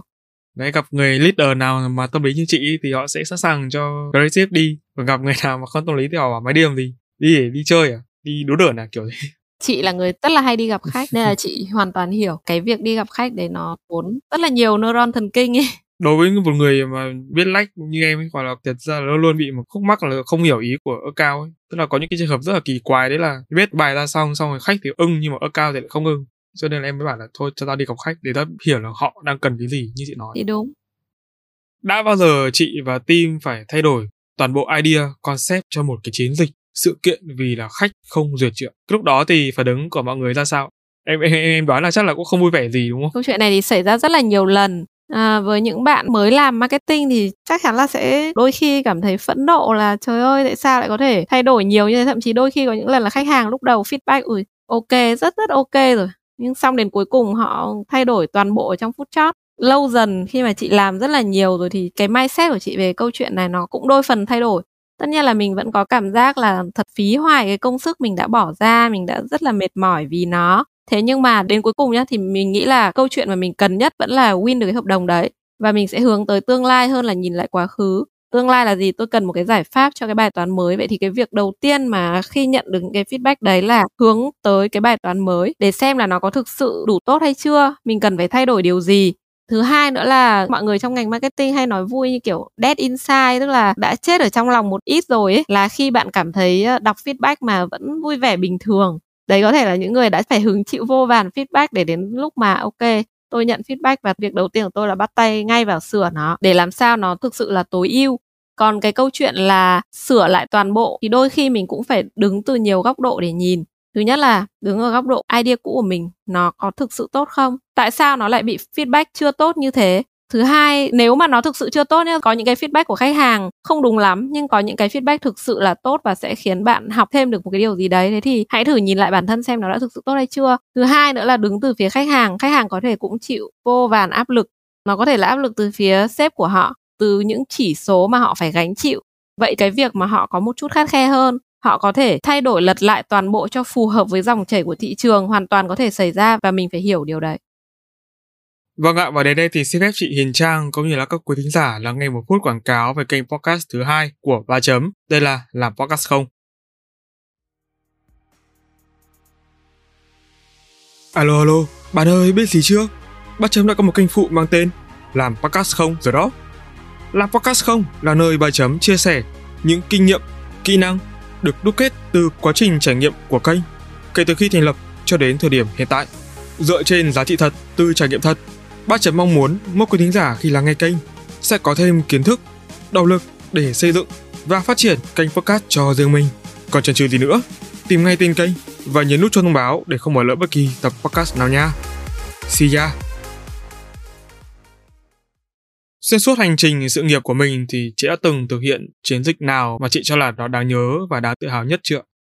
Trong cái hành trình sự nghiệp thì mình đã thực hiện được vài chiến dịch, gọi là, đáng nhớ và tự hào với bản thân. Thực ra là so với thị trường thì mình không chắc đến cái cấp độ nào. Tuy nhiên là với cá nhân mình mình cảm thấy là nó đã vượt lên được chính bản thân mình và mang lại những con số cũng như là những cái thành tựu nhất định cho công ty, cho cái nơi mình làm. Ví dụ như mình có thể kể đến chiến dịch kem Tràng Tiền, rebranding, khoác áo mới cho kem Tràng Tiền trong cái chiến dịch đấy thì mình có join một chút ở cái phần creative content. Trong đó thì có rất là nhiều những bài PR dưới định dạng đặc biệt. Và đâu đấy thì mình nghĩ rằng là nó đã chạm tới được tiềm thức của rất là nhiều người khi nhắc tới một cái vị kem thân thuộc của thủ đô. Và mình đã thấy rất là nhiều người chia sẻ bài viết đấy. Và tự nhiên có động lực để muốn ăn kem trở lại đấy cũng là thành công của người viết content khi mà mình viết hoàn toàn không có cái câu nào theo hướng là phải ăn kem ngay đi bởi vì nó đang có ưu đãi hay là bởi vì nó rất là hay ho, nó là nói rất là nhiều điều thú vị về nó mà chỉ đơn giản là xuất phát điểm từ những cái ký ức từ tuổi ấu thơ cho đến khi là một sinh viên đại học. Nhưng mình nghĩ là nó đã chạm được tới một cái điều mà mọi người đều từng trải qua. Như mình thường nói là trong một cái content tốt là một cái content đạt được một trong hai yếu tố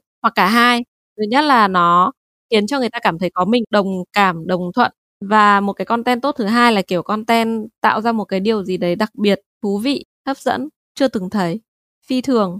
Một trong những cái chiến dịch khác mà mình cảm thấy cũng ok đấy là chiến dịch Freezy Troubles, Free Yourself của một thương hiệu uh, Nhật. Thế thì cái chiến dịch nó đã xuyên suốt từ phần idea cho tới những cái ý tưởng được thể hiện trên rất nhiều nền tảng, từ cuộc thi cho tới content cho tới tất cả những PR, social post có tại sự kiện và đã mang về không chỉ chỉ số mà cả brand love, câu chuyện thương hiệu khá là chạm và góp phần đâu đấy viết nên một cái hình ảnh của thương hiệu trong mắt người tiêu dùng, người tập khách hàng ở đây là Gen Vậy còn trong hiện tại thì sao Em nghe nói là chị vừa mới hoàn thành một cái chiến dịch TBC có tên là Thanh Xuân Không Phí. Với ngân hàng số Tinex thì chị có thể chia sẻ thêm về chiến dịch này có được không ạ?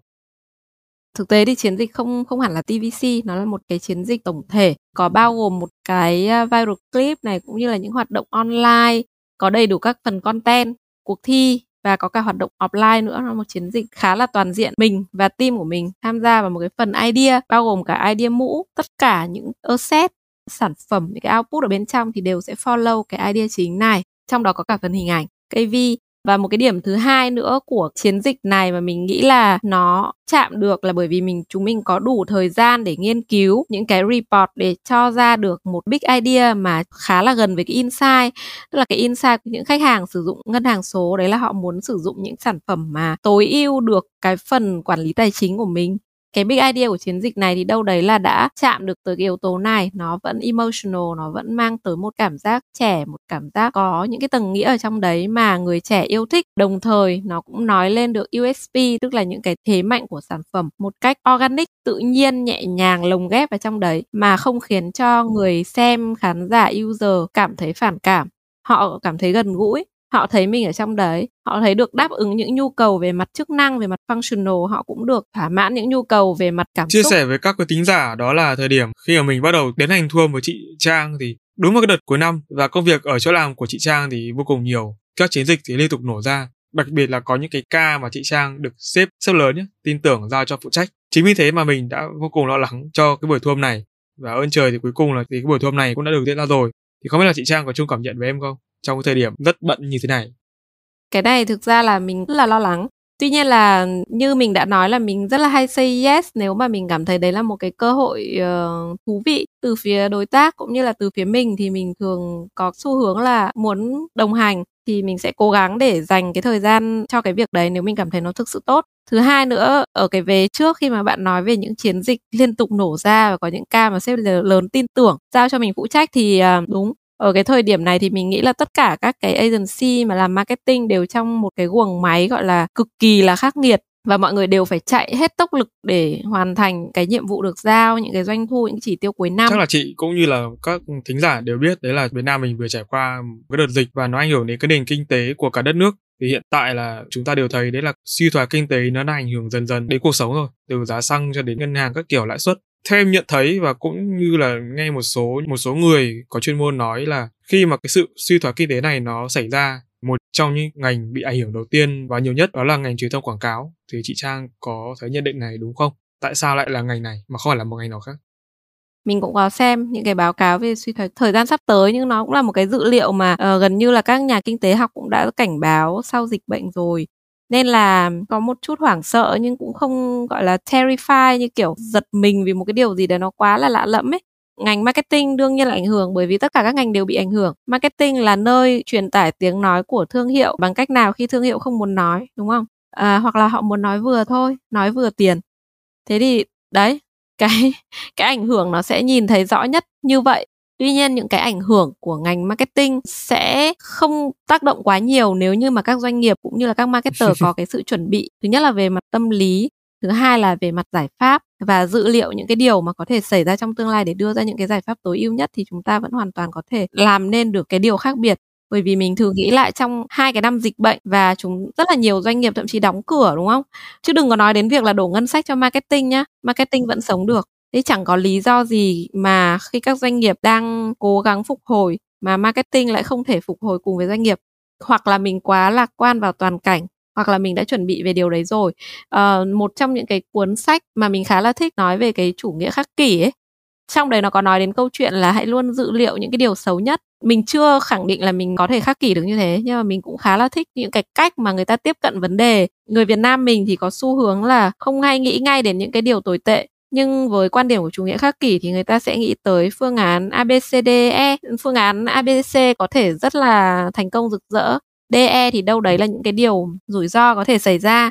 Uh, nói một cách thực sự là kiểu uh, nghe có vẻ chuyên nghiệp hơn thì đấy là quản trị cho những rủi ro có thể xảy ra trong tương lai. Thì với marketing cũng vậy thôi. Ví dụ ngân sách có thể sẽ giảm xuống phần nào nhưng nó sẽ được đổ vào đâu? Làm thế nào để lấy được tối ưu nhất cái phần ngân sách mà khách hàng sẽ giảm xuống? À, làm thế nào để trả ra được những cái chỉ số tốt nhất trong cái mà mình có? Có rất là nhiều cái phương hướng khác nhau hay là ngành creative creative content creative campaign sẽ phải thay đổi như thế nào cùng với cái vòng xoáy suy thoái kinh tế? Thì mình nghĩ là cái đấy các marketer cũng cần phải nghiên cứu cần phải tìm hiểu. Mình ví dụ như một cái idea mà nó trong một cái thời điểm mà mình uh, dùng dình tiền bạc tôi sẽ vẽ mây vẽ hoa. Có rất là nhiều thứ thậm chí chỉ để đẹp mà thôi thế nhưng mà trong cái thời điểm mà ngân sách có thể bị co hẹp hơn, hãy nghĩ đến từng điểm chạm của bạn đều mang về cái điều gì cho khách hàng, mang về hiệu quả gì, thì bạn hoàn toàn vẫn có thể thuyết phục được khách hàng đổ tiền cho bạn trong cái trường hợp đấy. Tôi không phủ nhận là họ vẫn phải đẹp, họ vẫn phải tạo ra một cái hiệu ứng tốt về mặt hình ảnh, âm thanh, ánh sáng, vân vân tuy nhiên là những cái đấy thì nó đều uh, có thể là sẽ phải tiết chế ở một mức độ sao cho phù hợp nhất với khách hàng ở thời điểm đấy. Thật ra thì ngày hôm nay mà chị em mình nói về em hỏi cái câu đấy thì nó không phải là một cái câu hỏi mà mang tính chất gọi là mong muốn diễn giả hoặc là để biến cái cuộc trò chuyện này trở thành một cái cuộc trò chuyện nó kiểu triết học hay là về kinh tế. Chỉ đơn thuần đấy là đưa ra một lời cảnh báo nho nhỏ thôi. Tại vì là khi em nghe được cái chia sẻ này từ những người như vậy em cũng thấy hơi hơi hơi hơi lo. Thực ra thì với các marketer trong tương lai thì mình nghĩ là mọi người có thể sẽ phải học nhiều hơn, sẽ phải trở thành một những cái người mà có full skill ấy. Nó rất là nhiều kỹ năng hơn bởi vì là rất có thể các agency cũng sẽ cắt giảm một số ngân nhân sự nhất định và giữ lại những người tinh nhuệ nhất mà có thể multitask làm được nhiều việc khác nhau. Thế thì để trở thành nhân lực đấy mình phải không ngừng cố gắng thôi, không còn cách nào khác. Và như mình đã nói hãy say yes với nhiều cơ hội khác nhau bởi vì nếu không phải marketing, mình vẫn phải sống bằng một cái gì đấy khác mà. Thật sự khi mà biết chị là con nhà nòi, sinh trưởng trong một cái gia đình có truyền thống nghệ thuật này, có ông nội là cố nhà văn kim lân và ông ngoại là cố nhà văn hoàng công khanh thì em đã rất là bất ngờ. Các bạn là lần đầu tiên nhìn thấy chị thì em thấy là rất là nghệ thuật rồi, như em chia sẻ ở đầu. Nhưng mà ở đâu đó thì vẫn phảng phất một cái sự truyền thống, tức là vừa hiện đại lại vừa truyền thống. Cho đến khi mà em điều tra ra cái lý lịch thì em mới ồ lên, hóa ra đây là một nhân vật vô cùng đặc biệt. Vậy thì việc được biết đến với một cái profile như vậy thì nó ảnh hưởng thế nào đến cá tính của bản thân chị? Chị có vốn là chính bản thân mình hay không? Hay là vì được sinh ra với cái tư cách là con nhà nòi nên chị bị buộc phải theo nghệ thuật? Câu hỏi này nó rất là dài và nó bao gồm cả profile cá nhân. Tổng kết lại có mấy ý thôi. Thứ nhất là bạn có là chính mình hay không? Bạn có bị buộc theo nghệ thuật hay không? Chắc chắn là mình không bị buộc theo nghệ thuật hay buộc phải nghệ thuật theo cả hai câu đấy đều không. Bởi vì là mình đã nói rồi, mình không bị ép buộc bản thân là phải yêu thích nghệ thuật. Hôm trước khi mà mình ngồi ăn uống với cả hai bạn trong ngành marketing, một bạn cũng hỏi mình câu y hệt như thế này. Tức là khi mà mình đi xem một cái triển lãm hay mình đọc một cuốn sách về nghệ thuật trao dồi những kiến thức về nghệ thuật thì mình cảm thấy là đấy là một cái điều vô cùng hạnh phúc ấy. Nên là mình chẳng có cảm thấy một chút áp lực nào trong đấy cả. Thậm chí có những cái thời điểm mình có biết một chút chơi đàn piano ấy, chơi được một cái đoạn rất là khó, mình cảm thấy rất là thăng hoa và đang sống trong một chiều cảm xúc rất khác khác với mình bình thường mẹ mình đã từng nói một câu là những ai yêu nghệ thuật và có thể đâu đấy chạm đến nghệ thuật luôn luôn cảm thấy hạnh phúc bởi vì mình sống ít nhất là hai cuộc đời. Một cuộc đời bình thường với những thực tế rất là khắc nghiệt rất là khô khan cằn cỗi và một cuộc đời mà mình có thể uh, vẽ phấn vẽ hoa mà nó khác biệt nhẹ nhàng hơn bay bổng hơn. Bạn được làm những thứ mà bạn nghĩ ở trong đầu mà trong cuộc đời có thể nó chẳng bao giờ xảy ra đâu nhưng trong ừ. tưởng tượng thì có. Thế nên là đúng mình không bị ép theo đâu thế còn về cái việc profile này có ảnh hưởng đến tính của mình không? Thì chắc chắn là có. Tức là khi mà bạn sinh ra trong một cái gia đình mà có rất nhiều người có cá tính khác biệt thì mình cũng không được bình thường lắm. Thỉnh thoảng mình cũng uh, bị hâm hâm đang rất là vui vẻ thì có thể Nhưng mà rất cái là quan trọng buồn. là cái hâm hâm của chị được mọi người trong gia đình chấp nhận đúng không? Chứ nó đã không phải là một sự khác biệt. Ừ. thực ra thì gia đình mình nó không phải là một gia đình mà thuần túy truyền thống nhưng cũng không phải là quá hiện đại, cho nên khi mà bạn nói là bạn cảm thấy là ở chị phảng phất nét truyền thống nhưng mà vẫn có một chút hiện đại thì mình thấy cái ý này bạn khá là tinh ý, bởi vì thực tế là gia đình mình rất là yêu thích các yếu tố liên quan đến truyền thống. Ví dụ như nghệ thuật truyền thống, ví dụ như là sơn mài hay là sơn khắc, tuồng cổ này, những cái nghệ thuật thư pháp vân vân thì những người trong gia đình mình mọi người rất là thích, rất là trân trọng và luôn luôn hướng tới là à mình phải tiếp nhận những cái văn hóa truyền thống như thế để trau dồi cho bản thân và nó là những cái mà rất là cần gìn giữ. Thế nhưng mà cũng chính những cái người đấy những cái người mà hướng tới yếu tố nghệ thuật truyền thống như thế thì vô cùng hiện đại. Câu chuyện này thì mình đã nói đến một lần rồi là ông nội mình là một người cực kỳ hiện đại. Ở cái lần phỏng vấn trước ấy, thì mình có nói về cái câu chuyện là ông mình rất là thích nghe nhạc rock.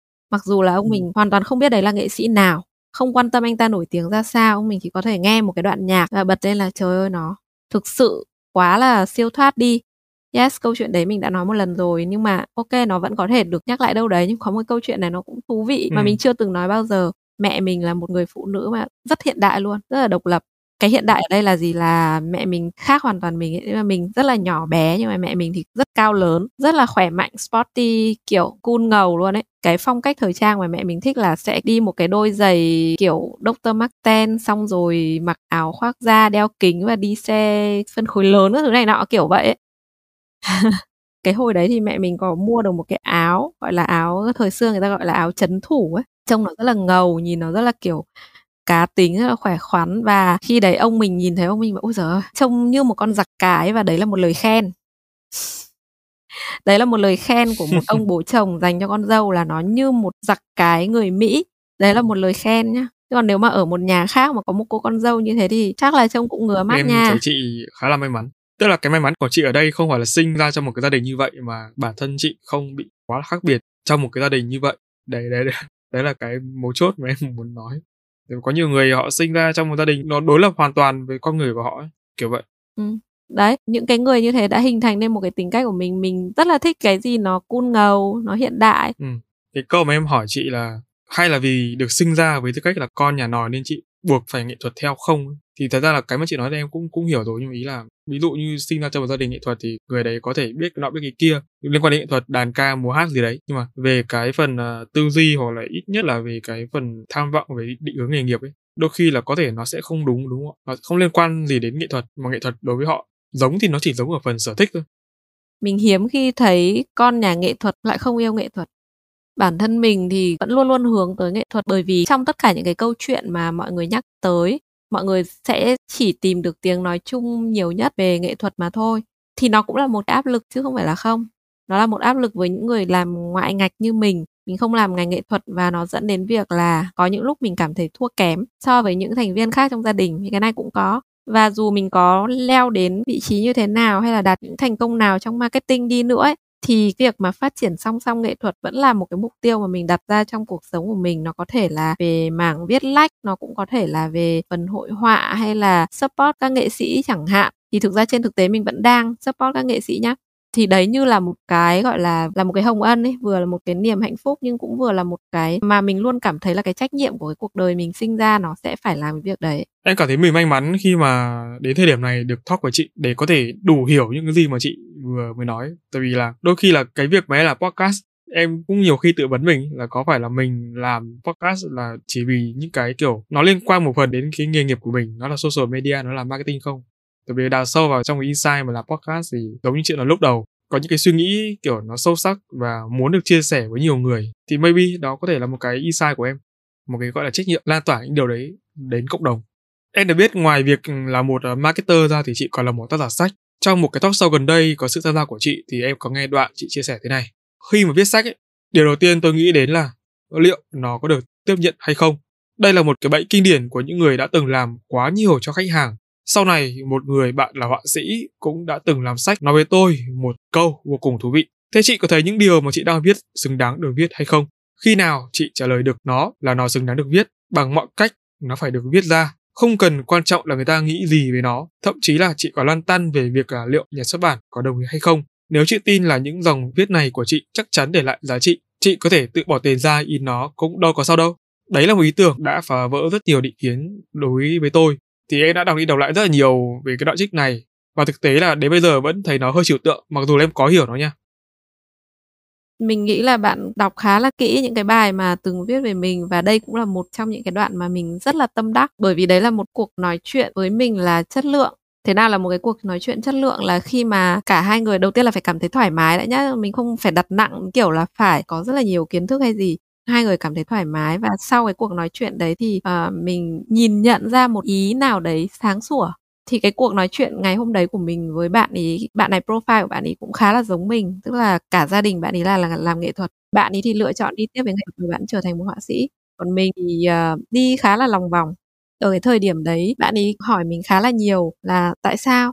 Tại sao chị đã bắt đầu với một cái việc viết lách cũng có cái tố chất cho việc đấy và em cũng đã đọc những cái quyển sách của chị rồi?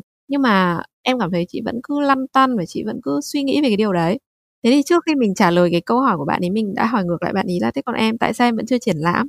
Mình đã nhìn thấy những cái tác phẩm của bạn ấy rồi, nhưng bạn ấy vẫn chưa chịu triển lãm nha, bạn vẫn chưa chịu triển lãm cá nhân đâu. Câu chuyện này mình phải nói với bạn ấy ờ, hàng chục lần trong năm, sáu năm nay rồi, bạn là một người nghệ sĩ mà mình nghĩ là rất là chắc về nghề. Thế thì bạn ấy bảo là, đến khi nào mà em cảm thấy nó thực sự xứng đáng được ra đời thì nó sẽ ra đời và nó phải tạo ra cái sức ảnh hưởng gì đấy đến những người mà sẽ xem nó. Và nó cho thấy cái tâm huyết cũng như là chút hết cả những cái nhiệt huyết, những tâm tư tình cảm của em vào trong đấy, nó sẽ trở thành hiện thực và em sẽ bằng mọi giá biến nó trở thành hiện thực.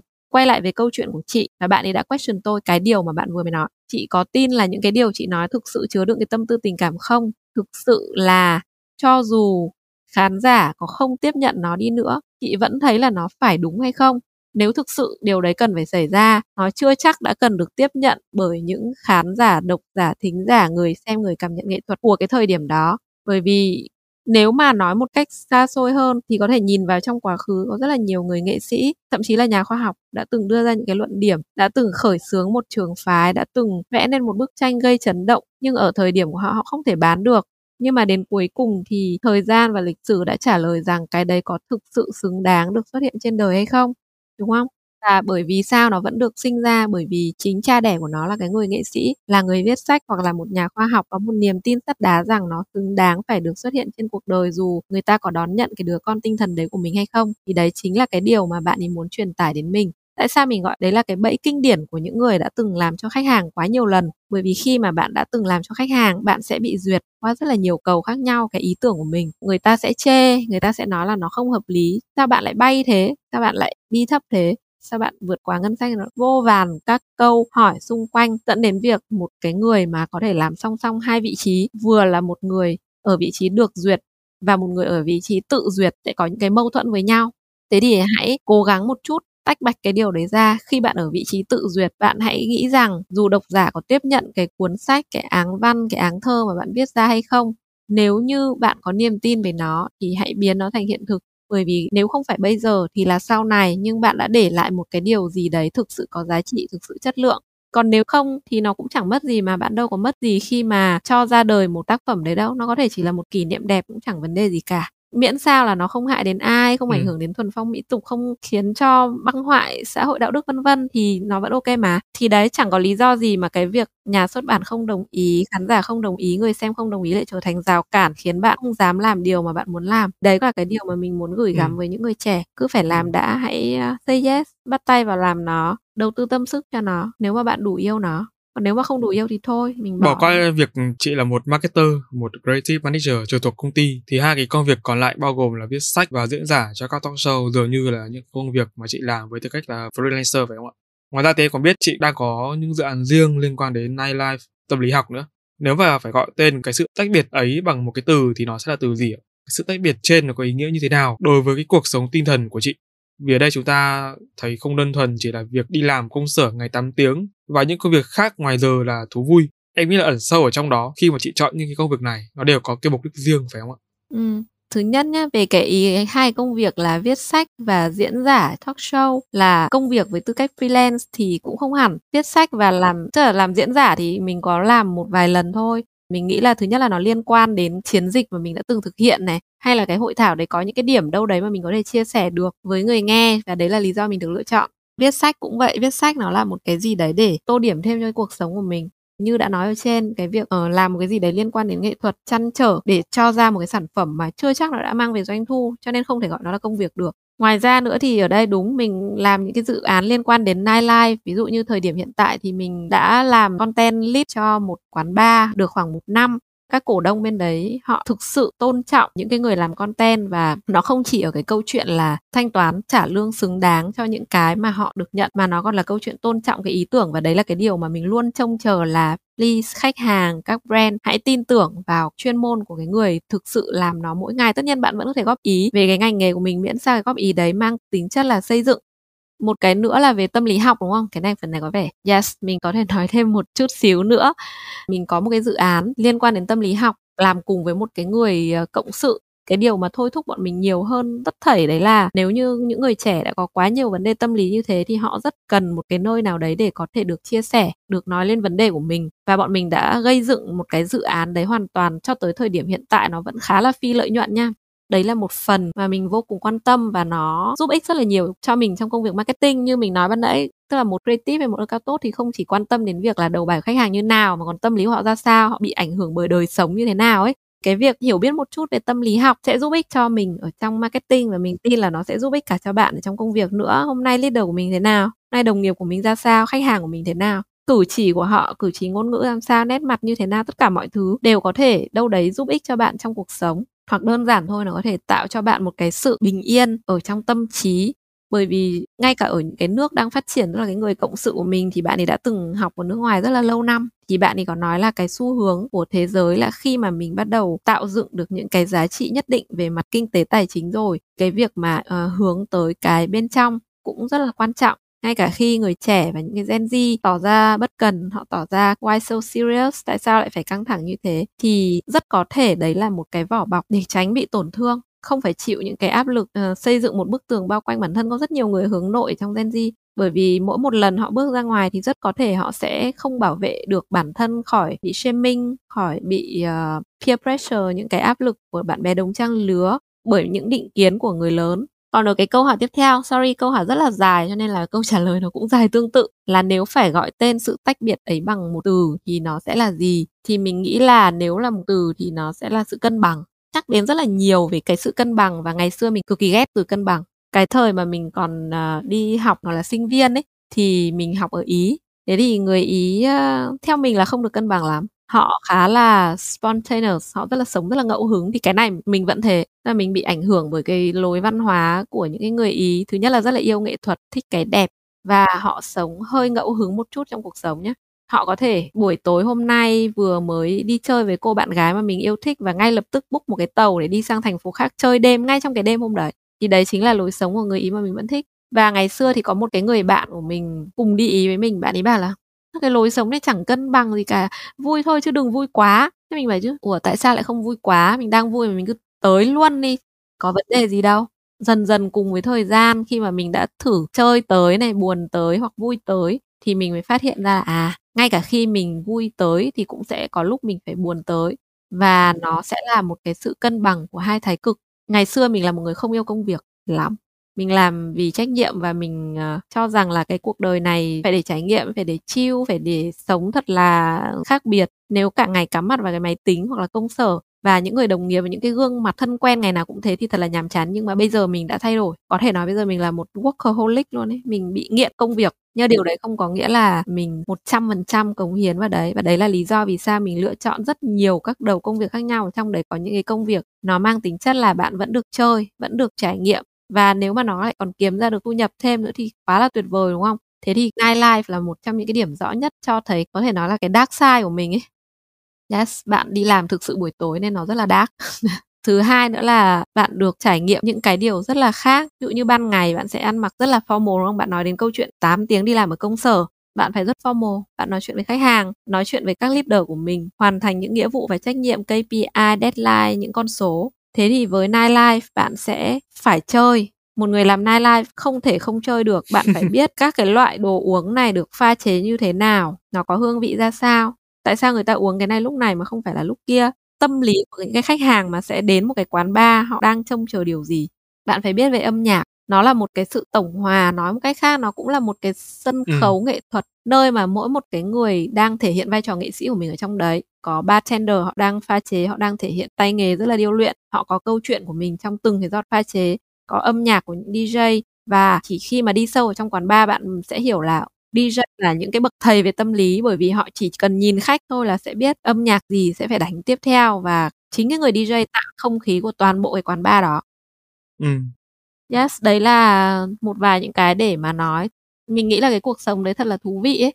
Mình sinh ra đời chính là để sống thú vị một chút. Tất nhiên là cái sự thú vị mà nó có quá nhiều thứ như này nó sẽ bao gồm cái sự mệt mỏi và bận rộn. Mình chấp nhận điều đấy thôi mình không nghĩ rằng tất cả mọi người đều phải lao vào thử tất cả mọi thứ nhưng mình tin là sau 8 tiếng công sở bạn là một ai đấy nhiều hơn như thế ngoài những trách nhiệm nghĩa vụ những cái điều mà mình cùng teamwork với nhau vì một cái mục tiêu chung lớn lao của công ty của đồng nghiệp của leader thì mình cũng có những trách nhiệm với chính bản thân mình. Trở thành một cái điều gì đấy có ý nghĩa trong đời. Bạn có thể chỉ đơn giản là đi học thêm một cái ngoại ngữ mới ấy, thì bạn sẽ thấy là thêm cả một nền văn hóa mới với những cái điều rất là thú vị và mới mẻ. Ừ đấy chính là ý nghĩa ẩn sâu ở trong đấy, là như mình nói một lần nữa, lý do để sống và nó cũng trong một cuốn sách tên là Đi tìm lẽ sống, cuốn sách mà mình rất là thích. Thì có một câu ở trong đấy nó nói là cái người nào mà có một cái lẽ sống đủ mạnh mẽ thì sẽ là người vượt qua được những cái nghịch cảnh khó khăn nhất mình cũng đã từng vượt qua một số nghịch cảnh và mình bị bệnh như kiểu là bị ám ảnh với bệnh tật và cái chết ấy, mình đọc rất là nhiều những cái tác phẩm liên quan đến cái đấy. Thì mình sợ cái khủng luôn ấy. Mình luôn luôn đi tìm những cái cuốn sách làm sao để vượt qua cái nỗi sợ đấy. Thì một trong những cái cách đấy thì mình nghĩ là người ta sẽ chỉ sợ bệnh tật hay cái chết bởi vì người ta nghĩ là trước đấy người ta chưa làm đủ. Trước khi đi đến cái đích cuối cùng cuộc đời, người ta chưa làm đủ cho cái cuộc sống trước đấy có ý nghĩa thế thì cái việc đầu tiên của mình là phải làm đầy lên cái cuộc sống hiện tại trước khi mình đi đến cái danh giới em cuối thực cùng. sự là hy vọng là sau cái tập podcast này đến khi mà nó được lên sóng thì chính chị em mình sẽ là những người lan tỏa những thông điệp mình vừa chia sẻ trong hơn một tiếng vừa rồi. Em luôn luôn nói với mọi người là có thể là những cái điều mà các bạn biết nhưng mà chưa chắc người ta đã biết. Cái việc mà làm 8 tiếng một ngày sau đó trở về được làm một cái thứ mà những cái thứ mà nó là chính mình mà nó lại còn ra kinh tế nữa thì nó thực sự là không phải là một cái điều mà ai cũng một là có thể nghĩ đến được và hai là không có thể làm được. Rất nhiều người hiện nay tức là đang nhìn nhận những người như chị hoặc là như em hoặc là như bất kể ai đấy mà có một cái công việc sau công việc ở chốn công sở. Nó là một cái gì ấy, nó rất là to lớn ấy. kiểu nó rất là đáng để ngưỡng mộ ấy. Kiểu họ trầm trồ luôn ấy. Thì em hy vọng là cái tập podcast này có thể lan tỏa được đến nhiều người để họ thấy là thật ra cái việc này nó chẳng có gì gọi là nó quá là to tát cả. Đơn giản là bạn chỉ cần nỗ lực với cái sở thích của mình để cho một cuộc sống nó tốt đẹp hơn và cho chính bản thân mình nó trở nên tốt hơn. Mình rất là đồng ý về cái quan điểm này. Và uh, sở thích cùng với rất là nhiều nỗ lực và sự kiên trì sẽ đưa bạn đến với một cuộc sống không chỉ có 8 tiếng. Có những người nếu mà họ cảm thấy là họ muốn tận hưởng với cuộc sống bình yên thì có thể quan điểm của họ không giống mình. Vì vậy bản thân họ phải xác định đầu tiên xem là cái họ muốn trong cuộc đời là gì. Nếu cái họ muốn trong cuộc đời khác với cái tiêu chí của mình thì rất có thể họ chỉ làm 8 tiếng và sau đấy về nhà họ sẽ trồng cây, nuôi mèo. Nó cũng là một cuộc sống mơ ước mà. có một cái điều mà em nhận ra tại vì em cũng là một cái người mà thích làm những thứ mà kiểu là startup từ liên quan đến cộng đồng. Khi mà em làm những cái việc đó tới thật là không bao giờ em đặt yếu tố kinh tế lên hàng đầu cả Yes. và đơn thuần đấy là chỉ mình giúp được gì cho xã hội này và thỏa mãn được cái gì ở trong con người mình. Giống như một cái điều mà mình phải làm. Sau hai ba năm em cảm thấy là có sự thay đổi ở người trẻ. Những người trẻ hiện nay họ họ họ ham mê kiếm tiền nhiều quá so với cái thời điểm cách đây hai ba năm mà em từng làm những cái dự án liên quan đến cộng đồng minh chứng là thứ nhất là em khi mà em đi tuyển người ấy, thì nó cũng khó hơn. Tức là họ đòi hỏi những cái quyền lợi trực tiếp về mặt kinh tế nhiều hơn và đôi khi là cái mặt kinh tế đấy nó còn phải ngay lập tức luôn. Và gần đây em lại đọc được thêm một cái câu nữa của cô Nguyễn Phi Vân. Tức là cô ấy nói là những cái người nào ấy mà kiểu họ thành công ấy họ rất thành công rồi thì họ lại không nhớ đến những cái điều đơn giản nhất. Với tất cả những cái gì mà em chia sẻ trên thì với tư cách là một người quản lý và cũng là theo một cái dạng cộng đồng rồi thì là cũng ở trong một gia đình nghệ thuật tổng hòa lại tất cả thì có phải là thế giới đã thay đổi không? Gen Z đang thay đổi không hay là chính chúng ta khi mà chúng ta càng lớn chúng ta càng có một cái nhận thức khác hoặc là vĩ mô hơn nữa thì phải chăng là cái tình hình suy thoái kinh tế hiện nay nó ảnh hưởng đến cái suy nghĩ đó của mỗi người Thực ra mình nghĩ là tất nhiên là suy giảm kinh tế nó sẽ ảnh hưởng đến cái mindset của mọi người về tiền. Nhưng mà cái việc dịch chuyển tâm lý dẫn tới là mọi người muốn kiếm tiền ấy, nó đã diễn ra cũng lâu lâu rồi.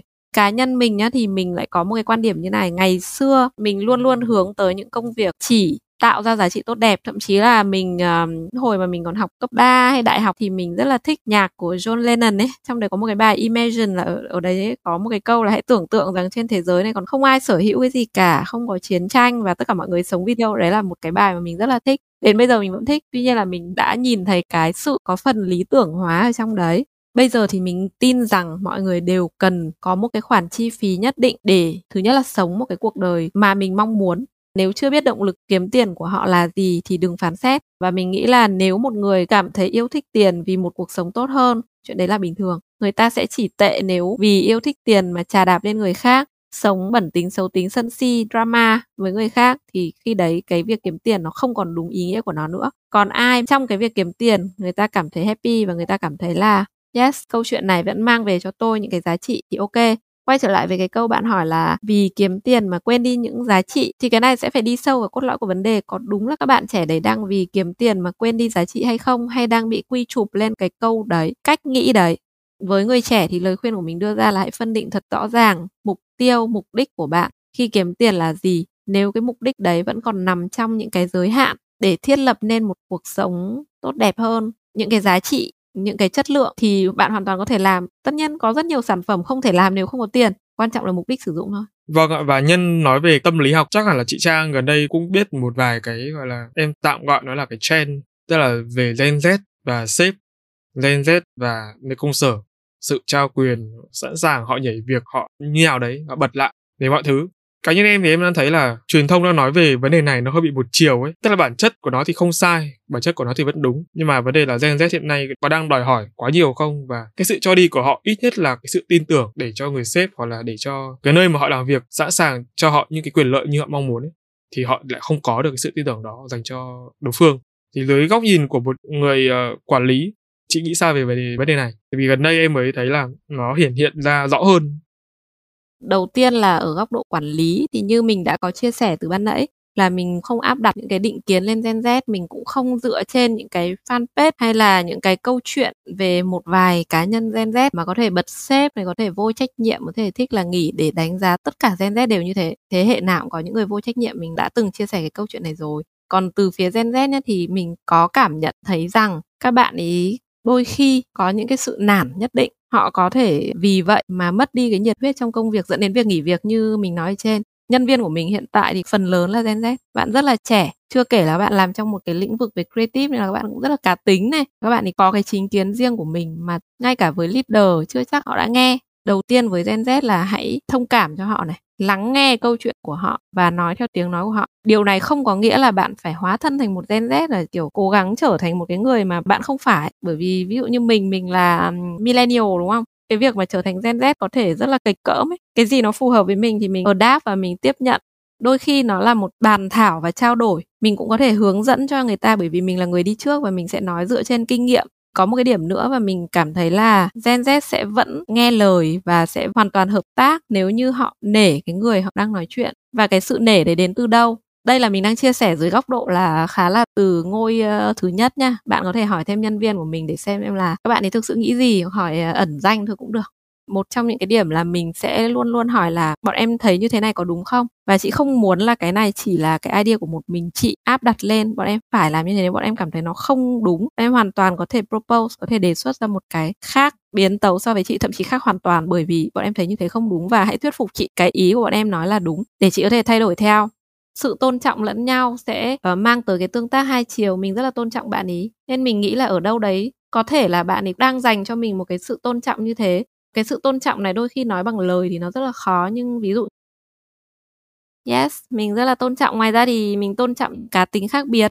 Ngày xưa thì mình nghĩ rất là nhiều mình là một cô gái mà thiên về viết lách một cách rất là điển hình ấy mà những cái cô gái mà viết lách nhiều nói riêng và những người viết lách nói chung thì bị cái bệnh nghĩ nhiều. Cái cách đấy uh, chưa chắc nó đã thực sự work trong các hoàn cảnh sau này thì người cộng sự mà làm việc cùng với mình, bạn ấy đã dạy được cho mình một điều. Đấy là có một cái lần mà mình phạm một cái sai lầm ở trong một cái job và bạn ấy nói rất là nặng lời luôn á. Tại sao mọi người lại làm như này? Em không đồng ý là mọi người làm như nọ như kia đâu và cái điều này làm em rất là không vui.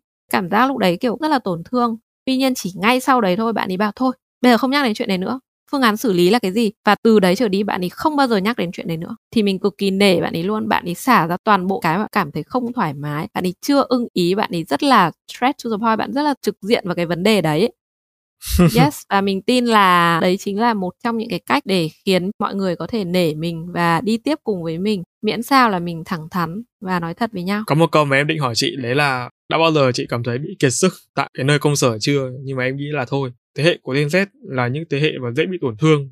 Họ luôn phải chịu những cái áp lực từ rất nhiều phía, nó bủa vây xung quanh mà đôi khi là không phải do họ cố ý tạo ra mà nó là hữu ý thôi. Ví dụ như là áp lực tài chính áp lực đồng trang lứa này, áp lực thành tích. Nói chung là một tỷ các loại áp lực trên trời dưới biển. Thì chị có lời khuyên nào dành cho các bạn trẻ không? Những người đã và đang gặp áp lực và tỏ ra kiệt sức? Thực ra nói là mình không bao giờ kiệt sức thì cũng không hẳn. Chả có cái gì là một trăm phần trăm. Nhưng đúng phần lớn thời gian thì mình cũng không kiệt sức lắm với những cái người trẻ để mà tránh những cái áp lực thứ nhất ừ. là áp lực về mặt tinh thần này về cái sự so sánh này. Thì đầu tiên là hãy hãy nói ra vấn đề của mình. Một trong những cái điểm mà mình cảm thấy ngạc nhiên là tại sao mọi người có nhiều vấn đề như thế nhưng mọi người không nói ra. Thế thì uh, xin hãy hiểu là không phải ai cũng uh, phán xét các bạn không phải ai cũng đánh giá là bạn làm cái này đúng bạn làm cái gì sai. Vì bạn là gen z nên bạn đang làm những thứ không ổn. Sẽ có những người chịu nghe cái điều đấy tiếp nhận nếu nó đúng phản ứng nếu nó sai và để nói ra những cái mà bạn đang thực sự suy nghĩ trong đầu chúng ta làm truyền thông mà khi mà chúng ta có thể communicate chúng ta có thể nói chuyện được với nhau câu chuyện nó có thể đã khác đi rất nhiều và một trong những cái câu nói mà mình rất là hay nói với cả nhân ừ. viên ừ. khi mà mới vào ấy ừ. chị chỉ có một cái điều này chị muốn nói bọn em bọn em hoàn toàn có thể có một cái group không có chị không có leader bọn em thoải mái bọn em nói về chị cũng được tuy nhiên, nếu như đấy là một cái tin gì đấy mà bọn em cảm thấy là chị không đứng về phía bọn em, không vì quyền lợi của bọn em, thì cái việc đầu tiên hãy hỏi lại chị, thay vì tự suy diễn và đưa cái câu chuyện sang rất là nhiều hướng khác nhau, thì có thể một trong những cái áp lực của các bạn ấy là các bạn ấy đang ở cái độ tuổi mà bạn suy nghĩ rất là nhiều.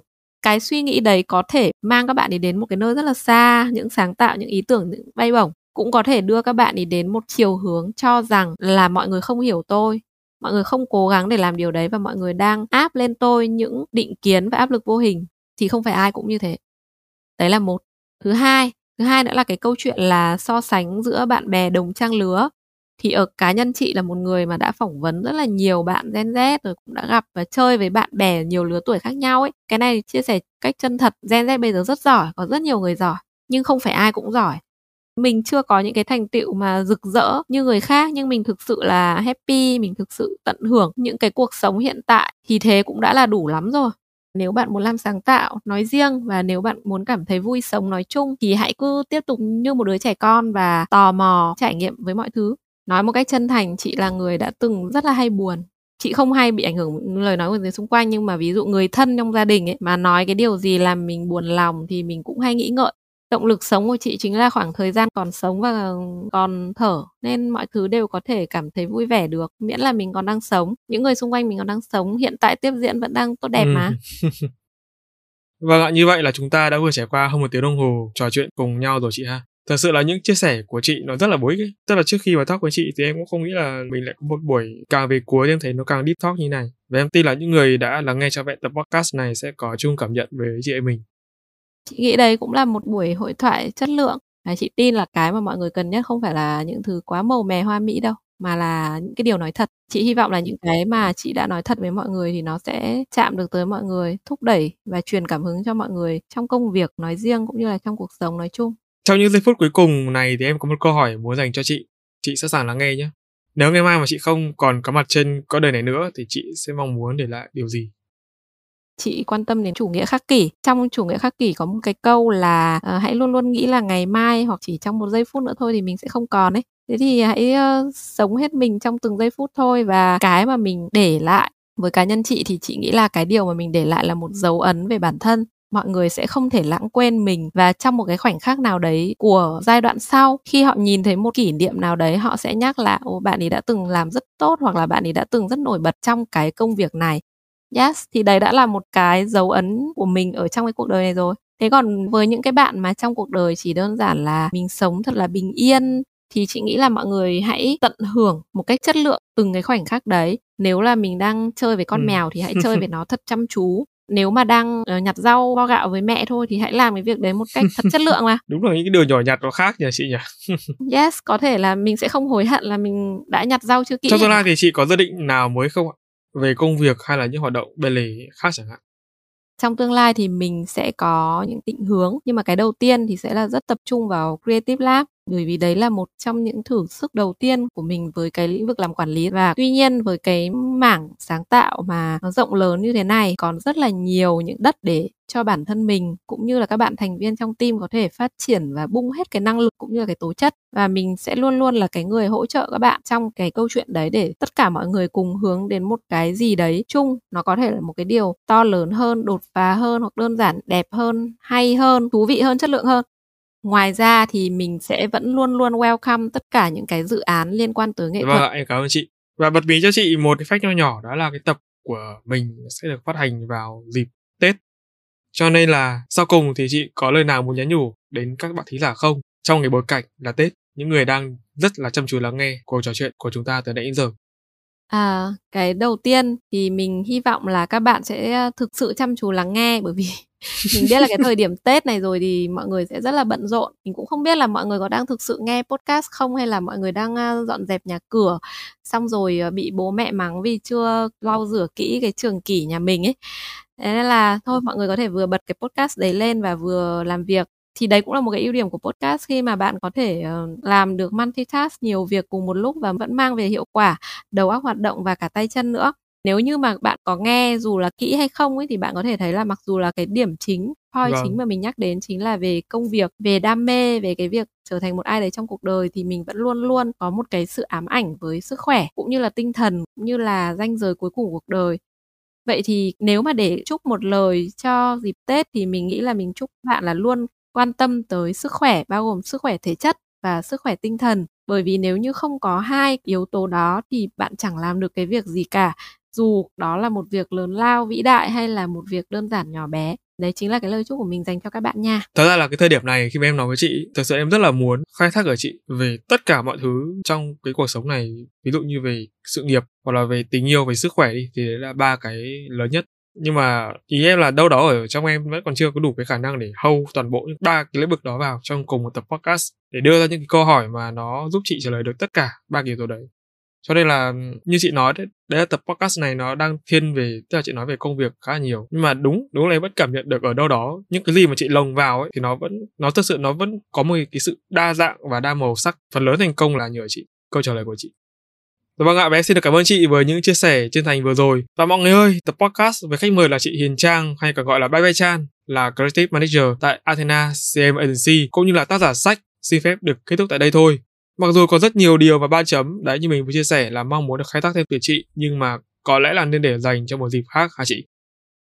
Rồi, mình rất là cảm ơn bạn host cũng như là ba chấm podcast và tất cả các bạn thính giả đã lắng nghe từ đầu tới giờ bởi vì đây cũng là một cái podcast rất là dài và có nhiều suy nghĩ khá là deep mình uh, hy vọng là ba chấm sẽ tiếp tục làm rất nhiều những cái series podcast mà hữu ích mang tới không chỉ kiến thức mà cả những cái suy nghĩ như là bắt chúng những cái tâm lý của các bạn như vậy ở trong tương lai. Vâng ạ và một lần nữa thì em xin được cảm ơn chị Hiền Trang đã tham gia ba chấm podcast với tư cách là khách mời. Chúc cho cái sự nghiệp chính cũng như là sự nghiệp phụ sẽ phát triển hơn nữa trong tương lai và những cái dự định cá nhân của chị sẽ thành công hơn nữa nha. Rồi ok, mình uh, xin chào tất cả các bạn và hy vọng là sẽ được gặp lại ba chấm với những podcast thú vị hơn nhé. Yeah và chị Hiền Trang cũng như là các vị khách mời đừng quên thì sắp tới đây vào ngay sau Tết thôi thì ba chấm podcast sẽ có một sự kiện workshop offline liên quan đến podcast và sách. Đồng thời thì hiện tại kênh phụ của ba chấm còn đây là làm podcast không cũng đã chính thức khởi động được một thời gian rồi. Đây là kênh podcast thứ hai. Mời toanh cho ba chấm chia sẻ về cách xây dựng và phát triển một kênh podcast từ A đến Z. Hy vọng với làm podcast không, các bạn sẽ có thêm động lực để xây dựng cho mình một kênh podcast. Còn đối với những content creator thì mình mong rằng là các bạn sẽ học hỏi được thêm những kiến thức thực tế được đúc rút từ trải nghiệm thật để phát triển nền tảng podcast trở nên thành hình hơn tại Việt Nam. Còn bây giờ, hẹn gặp lại các quý thính giả của ba chấm trong các tập tiếp theo và chúc các bạn có một kỳ nghỉ Tết thật là vui vẻ nha. ba chấm off.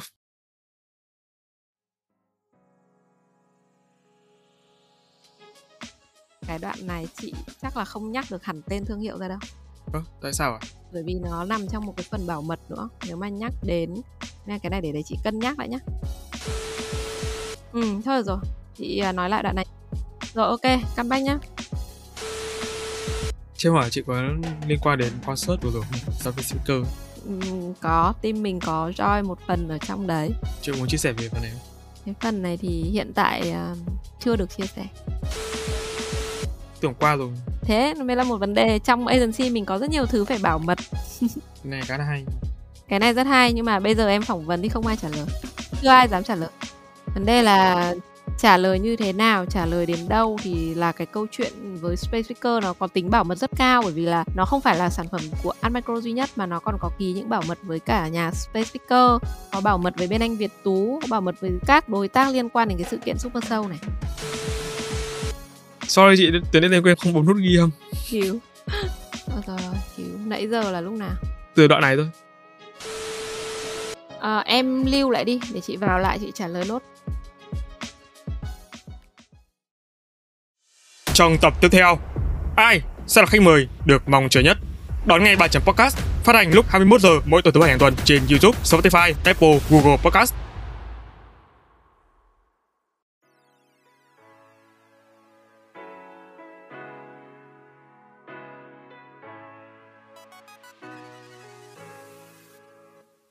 Nó là cái nghiệp đó bởi vì khi chúng ta học nghề này nhưng chưa chắc chúng ta ra và chúng ta làm mà đôi khi dòng đời đưa đẩy thì chúng ta sẽ ờ, định danh được mình ở một cái ngành nghề nào đó hoặc là cảm thấy mình phù hợp ở một cái ngành nghề nào đó. Trên cái quãng đường mà mình đi thì không hẳn lúc nào mình học cái nghề này mà mình cũng ra mình làm được hết. Nó sẽ có những cái va vấp nó có những cái trải nghiệm và đôi khi nó nó khám phá ra được tiềm năng nào đó trong bản thân của mình. À, trải qua cái thời gian mà mình va chạm đó thì bắt đầu mình mới chọn được một cái nghề của mình thích tới lúc mà mình phải bươn chải với cuộc sống mình kiếm tiền thì đôi khi các bạn cũng thấy công việc rất là nặng nề à, với một cái người à, quản rất là nhiều thứ. Như anh bảo đôi khi nó nó đòi hỏi cái đầu óc của mình rất là nặng nề.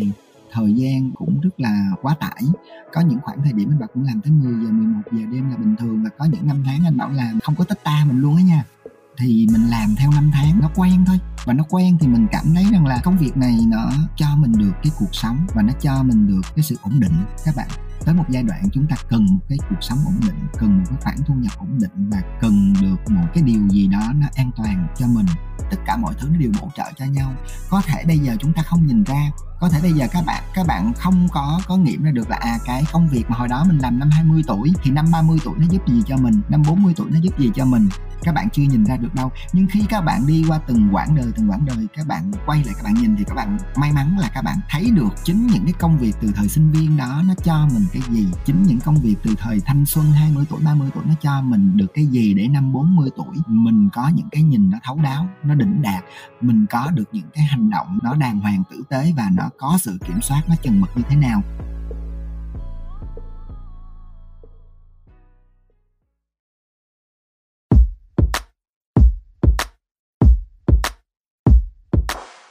Cảm ơn các bạn đã lắng nghe bài chấm podcast.